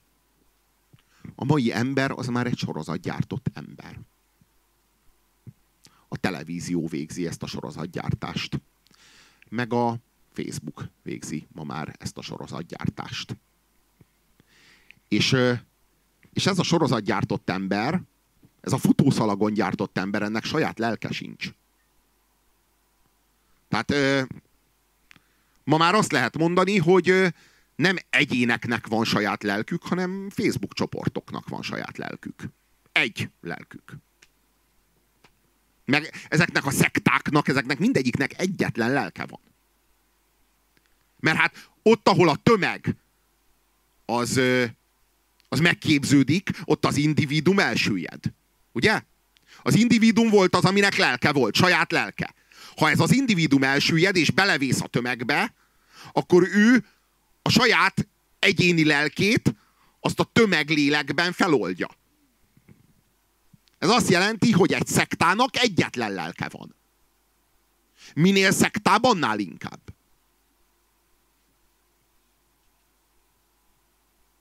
Én egy ilyen izé, ilyen, ilyen nagyon keményen összetartó, nagyon dogmás, nagyon, nagyon a saját hiedelem világában élő, nagyon sérült, nagyon keményen ö, ö, frusztrált ö, szektának, mint mondjuk a Demokratikus Koalíció Gyurcsány Ferenc vezetésével, ennek nagyon szigorúan egyetlen lelke van. Ez, ez maga Gyurcsány egyébként.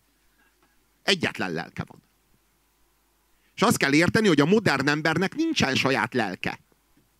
Ezért aztán nincsen saját halála sem. Ezért aztán nincsen saját sorsa sem. Nincsen saját élete, nincsenek saját döntései sem.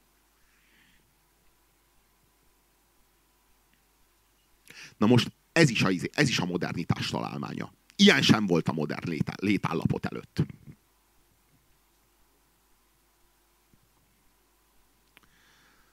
Mivel hogy a modern létállapot előtt magától értetődő volt, hogy saját lelked van, meg saját sorsod van, ezért nem kellett saját sorsot gyártanod magadnak. A mai embernek le kell gyártani a saját sorsát. Ezt hívjuk úgy, hogy valósítsd meg önmagad. Önmegvalósítás. Ugye a felvilágosodás előtt nem ez volt a, a non plus ultrája annak, amit kezdhetsz magaddal, ugye? Előtte, a felvilágosodás előtt az úgynevezett önfeláldozás volt a legnagyobb erkölcsi tett. Ma ez már az ön, önmegvalósítás. Mit jelent az, hogy valósítsd meg önmagad? Valósítsd meg önmagad az azt jelenti, hogy nem vagy addig, amíg nem valósítod meg önmagad, ugye? Értjük? Az azt jelenti, hogy az, hogy te most önmagában itt most itt kvázi ülsz, ez nem való, ez nem egy megvalósulás, bazd meg. Ahhoz te neked itt izé, faszom, ilyen részvényindexeket kéne jegyezned, és kurva sok pénzt keresned, vagy a fasz tudja mit, mit, könyvet írjál, vagy valamit. Érted? Az akkor majd megvalósítod magad. Akkor majd lesz saját sorsod, majd lesz saját lelked, mondja a korszellem, ugye? Itt arról van szó, hogy a felvilágosodás előtt nem volt olyan, hogy egy gyerek meg akarta haladni az apját. Hát miért akarta volna?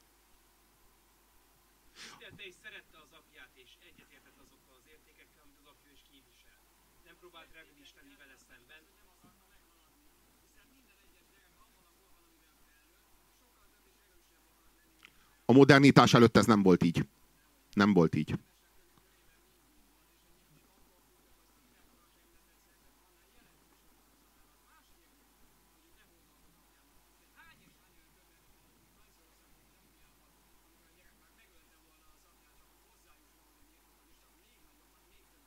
Jó, hát pszichopaták mindig voltak a történelemben, ezt tudjuk. Tehát most ezt értem egyébként a felvetést. Világos, hogy voltak ilyen történetek. A felvilágosodás előtt egy egy szabó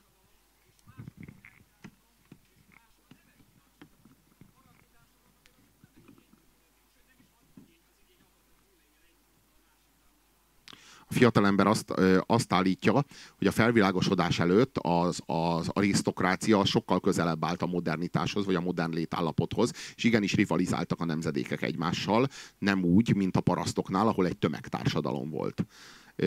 Én cáfolnom kell részben. Egyrészt nem volt tömegtársadalom a parasztoknál, vagy a paraszti világban, vagy sehol egyáltalán nem, nem a tömegtársadalom, mint fogalom nem létezett. A, jó, világos. Ö, abba, jó. Azt, azt kell érteni, hogy a felvilágosodás előtt egy, egy gyereknek, akinek Szabó volt a fia, nem volt olyan ambíciója, hogy ő Szabóbb legyen. Vagy jobb Szabó legyen, vagy, vagy nyisson még egy műhelyt Érted? Vagy neki legyen még egy, mit tudom én, izé, segédje. Vagy hogy többre vigye egyáltalán, mint az apja. És azért nem akarta többre vinni, mint az apja, mert saját lelke volt, saját élete volt, saját, saját ö, sorsa volt, és nem kellett megvalósítania. Mert megvalósult a puszta léte által. Tehát, hogy ő neki nem kellett többre vinnie, mint az apja, mert nem kellett megvalósult, megvalósítania magát, mert meg volt valósulva. Köszönte szépen. A modern létállapot meg arról szól, hogy majd ha megvalósítottad magad. Tehát így van, van ez a mondás, hogy mit tett le az asztalra, Puzsér? Mit pofázik Puzsér? Mit tett le az asztalra? És a mit tett le az asztalra, az ugye arról szól, hogy a Puzsér, tehát hogy a pofázáshoz, ahhoz tartozzon legalább egy grófi, bárói, akadémiai, faszom nagy doktori, valami, valami. Hát most így, így izé puzsérkodni, csak úgy, pofázni, ugye, csak úgy bele. És, és mert ugye itt arról van szó, ugye, hogy nem, nem nagyon akarunk figyelni arra, hogy mit mond. Mert, mert az, hogy mondjam, tehát az a, a sokkal gyorsabban akarunk végezni, mielőtt még visszafeküdnénk a saját szarunkba aludni. Tehát, hogy ez egy, nekünk egy sokkal gyorsabb rutin. Tehát nincs 20 másodpercnél többünk erre az élményre most, hogy a puzsért elküldjük a kurva anyjába. Ennek megfelelően az a, az a mondás, hogy Puzsér mit tett le az asztalra. Tehát nem arról van szó, hogy van egy vélemény, és a véleményhez tartozik egy reakció az ő esetében, hanem hogy van egy puzsér, és ahhoz tartozik egy reakció, és ha majd ő meg lesz elégedve a puzsérral, ugye ő már úgy gondolja, a puzsér mit tett le az asztalra, egyébként egy wiki, kibaszott Wikipédia kattintásnyira van attól, hogy a puzsér mit tett le az asztalra, tehát kurva bonyolult lenne megtalálni. Tehát nyilvánvalóan, ha ő látná, hogy a puzsér mit tett le az asztalra, akkor elveszíteni azt a kreditjét, hogy na a puzsér mit tett le az asztalra. Tehát ez, ez, ez nyilvánvalóan nem jó, tehát hogy ő, ő megnézi, hogy a puzsér mit tett le az asztalra, és egyáltalán kevesebb mondása van, ami pont nulla ebben az esetben. Tehát, hogy, arról van szó, hogy a puzsér az igenis, igenis ö, ö, határozzuk meg, hogy mi, mi, mire fölmondja a puzsér azt, hogy azt most hagyjuk, hogy mit, mert azt úgy el se olvasta. De hogy erre, erre ugye kell egy, ilyen, egy kvázi egy felhatalmazás, tehát valósítsa meg magát a puzsér, és akkor az egy megvalósult vélemény lesz. De hát amíg a puzsér nem valósította meg magát, addig ez a vélemény, én, én csinálom jól, hogy el se olvasom. Ugye? Tehát a, aki elolvassa, hát az meg is érdemli. Hát ő a hülye fasz. Hát mit olvassa? Hát még lesetett semmit az asztalra. Hát... Tehát ugye egy olyan, ez egy olyan gondolati modell, ahol nekem van igazam, aki a szaromból így fölnézek, így óbégatok egyet, majd így visszahanyatlok. Tehát ez a... És ehhez, gyár, ehhez gyártjuk a gondolati struktúrákat. De aztán ezek a, ezek a gondolati struktúrák, tehát a mit tett, mit tett le az asztalra pont, pont, pont, ez ma már, hogy mondjam, több, mint egy érv. Ez ma már egy világnézet. De ez ma már egy gondolkodásmód. Ez ma már egy attitűd. Egy hozzáállás a világhoz. Tehát ez, itt, itt, itt nem arról van szó, hogy ő azzal, hogy most ő ezt mondta, vagy ő ezt gondolja, azzal ő egy ilyen egyéni dolgot elmondott, magáról. Ezt nem ő gondolja, hogy mit tett le a puzsér az asztalra. Ez a tömeglélekben egy ilyen örvénylő, fortyogó, ilyen belső, ilyen, ilyen, ilyen indulati drive. Egy ilyen mély fölhorgadás, hogy mit tett le az azt? Tehát van egy ilyen, van egy ilyen, egy ilyen mélyről előhömpölygő, ilyen sötét, ilyen barbár, primitív hörgés.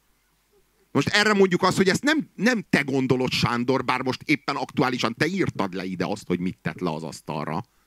Csak tudod, amikor már 500. Ilyen, ilyet olvassa az ember, akkor már azért gyanakszik, hogy ezt esetleg nem az aktuális Sándor gondolja így, hanem ez egy ilyen tömeggondolat. Tehát ez nem, ez nem valakinek a gondolata, hanem ez egy olyan általános ilyen, ilyen ilyen hiedelem. Egy ilyen közhiedelem. Mert a tömegnek nem gondolata van, a tömegnek hiedelme van. Meg mítosza van. Nem, ő, nem, ő nem az értelem alapján áll, hanem ő a, ő a, ő a félelmei, meg a vágyai által van rángatva. Na most ugyanilyen tömeghiedelem például az, hogy a rossz reklám is reklám. Puzsér! Megint Ajdu Péter! Hülye vagy, bazd meg! Hát a rossz reklám is reklám! Hát Puzsér, hát hülye vagy! És ezt, amikor már 500-szor olvassa az ember, akkor már az az érzése, hogy ez nem valakinek a véleménye, hogy a rossz reklám is reklám, hanem ez is egy ilyen tömeghiedelem. Olyan, mint az, hogy a drog elpusztítja gyermekeinket. Egy ilyen. Egy ilyen egy, ez, egy, ez, egy, ez egy ilyen tömeghiedelem. Vagy olyan, mint az, hogy, hogy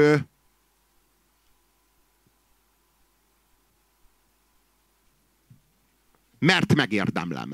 L'Oreal. Na ez egy, ez, ez a tömegléleknek egy ilyen, hogy mondjam, ez a, e, ha, ha a tömeg éhes, akkor ez neki kenyér. Ez, e, ennél nincs több, mint hogy mert megérdemlem. Mert ez olyan mértékben találkozik az ő élményvilágával, meg azzal, amit ő így gondol magáról, meg a világról, hogy ő megérdemli, hogy ez egy ilyen, ez egy ilyen átütő, mindent átütő tömeggondolat, vagy tömeghiedelem.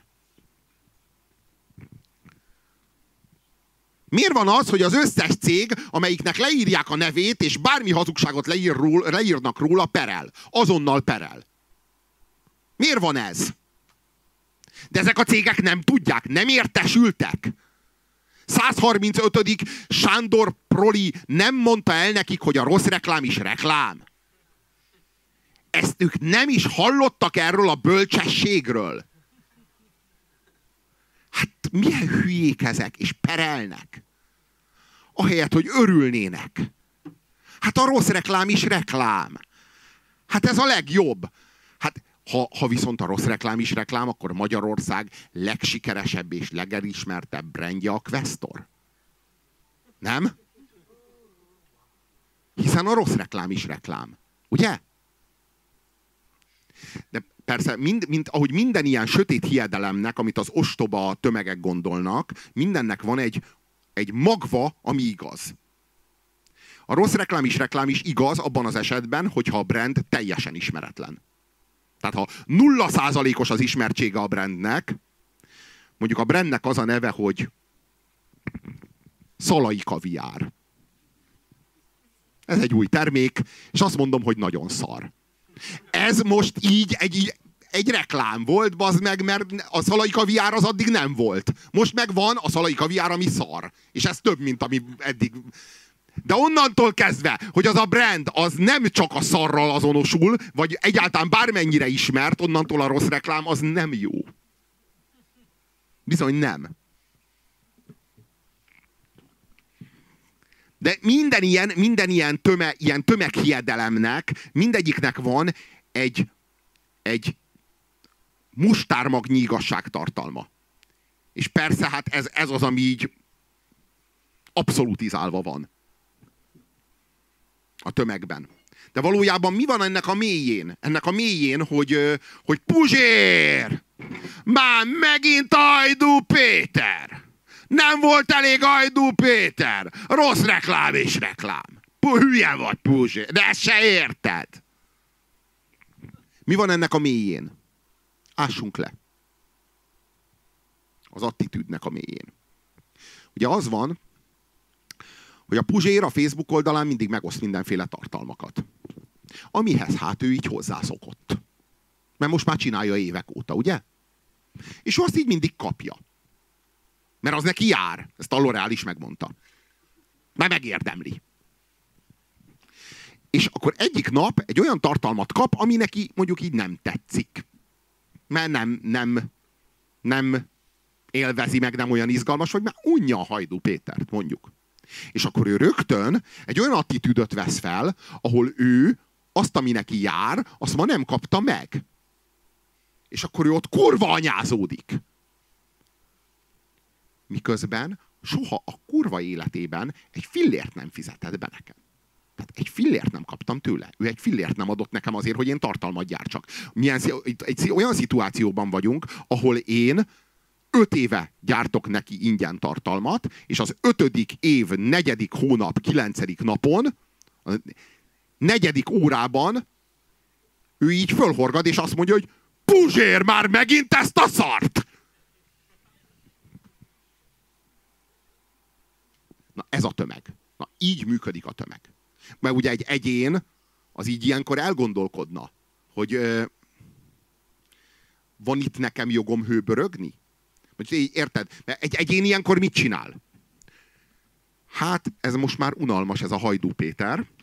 Persze annyit sem ért meg, hogy én nem azért Hajdú Péter ezek már, mert a Hajdú Pétert én továbbra is, nem tudom én, egy szórakoztató tartalomnak szánom neki, aki megérdemli. Hanem azért, mert a Hajdú Péter engem perel, nekem meg a nyilvánosság adatot meg, mint védekezési lehetőség. És ahogy a Hajdú Péternek 12 pere zajlik ellenem. De ez a részhez őt már nem érdekli. A világ ott végződik, ahol az ő szórakozása. És akkor ő, akkor ő azt mondja, hogy, hogy Puzsér, elég, elég ebből. És hogyha, és hogyha ő, ő, azt, ő, ő azon egyáltalán csak elgondolkodna, hogy milyen alapja, milyen erkölcsi alapja van neki itt most hőbörögni, akkor már nem tömeg lenne. Akkor már egyén lenne. Akkor már individum lenne. Ugye az individum azt tud mérlegelni. Van erkölcsi horizontja. Dolgozik olyan fogalmakkal, hogy jó és rossz. Van méltósága. Van szégyenérzete. Egy csomó minden, ami a tömegnek nincs. Nem rendelkezik vele. A tömegnek tudod milyen van? Ösztönei vannak, félelmei vannak, vágyai vannak, hiedelmei vannak, és van egy elemi szolgasága. Meg egy elemi csortasága.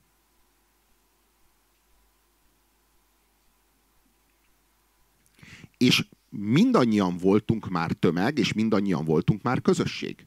És ezt már mi mind átéltük. Ti mind, én, én is. Mindenki. És ha van bennetek annyi józanság, meg annyi reflexió önmagatok iránt, akkor pontosan tudjátok regisztrálni a múltban, hogy mikor voltam tömeg. Mikor voltam tömeg. Mikor szállt alá az, az ö, egyénem egy tömeglélekbe. Mikor, mikor olvattam fel egy ilyen masszában. Meg kell, hogy legyen.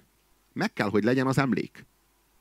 Meg kell, hogy legyen az élmény. És nem az a fasz a gyerek, aki még sosem volt tömeg, mert ilyet nem fogsz találni.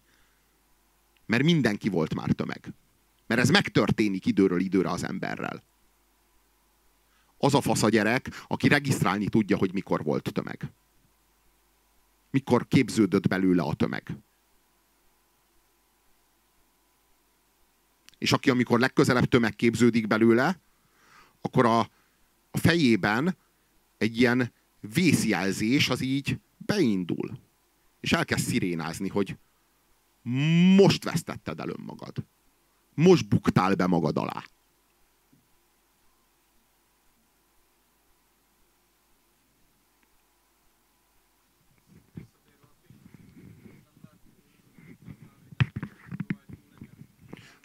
Lehet-e úgy használni a Facebookot, hogy ne becsukodó ajtó legyen?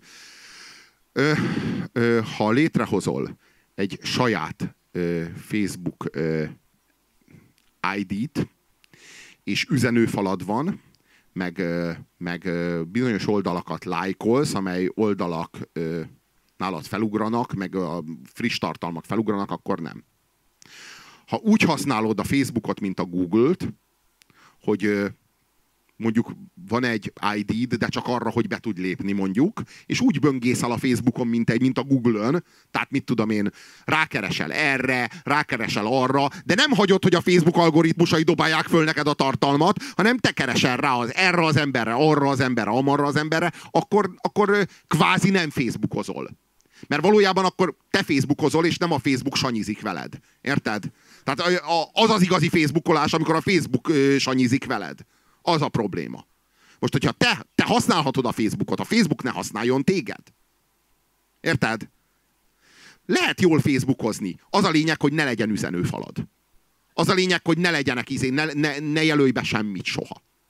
Hanem legyen az a te accountod csak arra jó, hogy kibejárkálhassa Facebookon, és hogy, hogy jogosultságod legyen ellátogatni ennek az oldalára, vagy annak az oldalára, és akkor kvázi Google-ként használod a Facebookot. És az úgy szerintem nem probléma. Mert akkor a Facebook az egy felület, amit, amin te böngészel, és nem te vagy a felület, amin a Facebook böngész. Érthető vagyok?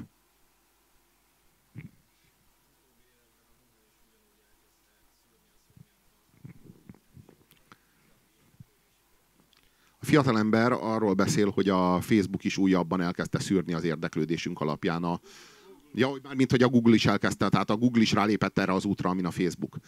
De azért azt látjuk, hogy a Google hol tart, hol tart ezen az úton, és látjuk, hogy hol tart ezen az úton a Facebook. A Google is, a Google-nek is vannak ma már, én is látom, hogy amikor így kereséseket intézek, akkor a érdekes módon a kedvenc dolgaim előbugranak fel. Én is látom ezt. De azért még mindig te tartod a kezedben a, a kontrollt. Tehát te, hogy mondjam,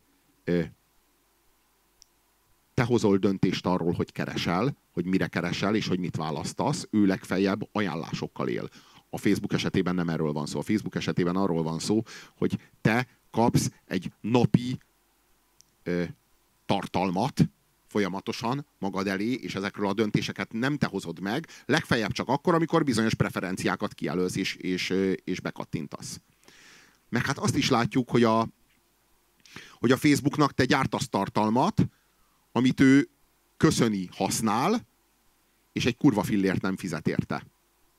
Sőt, a sajátjának tekinti, és hogyha téged valaki névtelenül feljelent, mert mondjuk utál, csak azért, akkor ő azt onnan leveszi. Leveszi a te oldaladat, amin mondjuk öt éve dolgozol, vagy tíz éve dolgozol. És egy, nem tudom, egy fél élet munkája ott van, és a, és a, a Facebook egy, egy mozdulattal, egy billentyű kattintással leveszi a picsába. Mint egy zsarnok. Na most azért a... Ja, és ehhez képest meg azt látjuk, hogy ha meg a Google által üzemeltetett YouTube-ra felraksz egy videót, és annak a videónak nő, nő a kattintása, azért téged a YouTube fizet. Tehát abba azért téged te a YouTube-tól pénzt kapsz. Tehát azért, látjuk, azért látni kell a különbséget a kettő között. Az egyik esetben tartalmat gyártasz, amit ő lerabol, majd zsarnokoskodik vele, és az elemi jogaitól megfoszt, a másik esetben meggyártasz egy tartalmat, amiért ő fizet. És valószínűleg elég szarul fizet. Tehát ha kétszer ennyit fizetne, akkor is ő járna jól. De fizet. Tehát azért más a hozzáállás. Azért ezeket a különbségeket szerintem érdemes észrevenni. Fiatalember szkeptikus a, a Google-lel kapcsolatban, de igen, általában igen, igen, de azért a, kimered jelenteni, hogy a Google van annyira evil power, mint amennyire a Facebook. Azt mondja, hogy hogy ne, sőt. Jó, hát... Jó, aki ezzel nem ért egyet, azt a szomszédja vágja jól pofán, mert az nem tagja a közösségnek. Tessék mindenkinek rendesen egyet érteni. Azt mondta a fiatalember, hogy a, a a közösség az a holdra szállással írható le jól, a tömeg az meg a május elsőjei felvonulással írható le jól. Arról van szó, majd így a fiatalembert érteni vélem, arról van szó, hogy a közösségben mindenki megőrzi önmaga helyét, és ugye abban a holdra szállás sztoriban, abban mindenki a maga helyi értékén állt helyt. A felvonulás az meg olyan, hogy mindenki ugyanazt a szerepet játsza. Tök ugyanazt a szerepet. És a tömeg az tényleg valami ilyesmi. Tehát a tömeg az az, ahol én vesztés zajlik. A, a holdraszállásban nem nagyon zajlik énvesztés, mert egy valaki kicsit én veszít, akkor ott a, az, aki holdra próbál szállni, az nagyon. Érthető, ugye? Igen, igen, igen. Ez is egy énvesztésnek egy kevésbé kellemes formája. Az a, arról van szó, hogy, hogy, hogy létrehozunk-e egymásból és önmagunkból valami nagyobbat, vagy bezuhanunk magunk alá, és, és valami, valami sötét örvényben így föloldódik minden, ami, ami különbség, vagy, vagy egyéniség, vagy egyediség volt. Most, hogy a tömegtársadalmak azok mit jelentenek, ezeknek volt egy, ezekre három modell volt.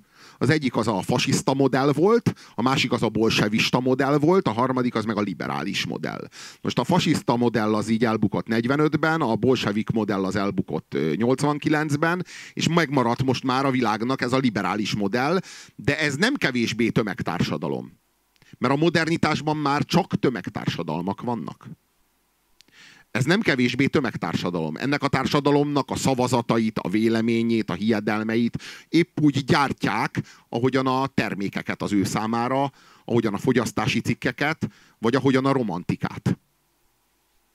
Akár a romantikus komédiákban, akár ezeken, a, ezeken az ismerkedős ö, ö, websájtokon. Minden tömeges. És És hát az a kérdés, hogy ezekben a tömegtársadalmakban, ezekben lehet-e, és hogyan lehet egyénenként működni, és megőrizni az egyéniséget. És hogyan lehet a kollektívumot, azt nem tömegként, hanem közösségként működtetni. Ezek a fontos kérdések a 21. századra vonatkozóan. Ez volt az Apu azért iszik, mert te sírsz rendezvény. Köszönöm a figyelmet.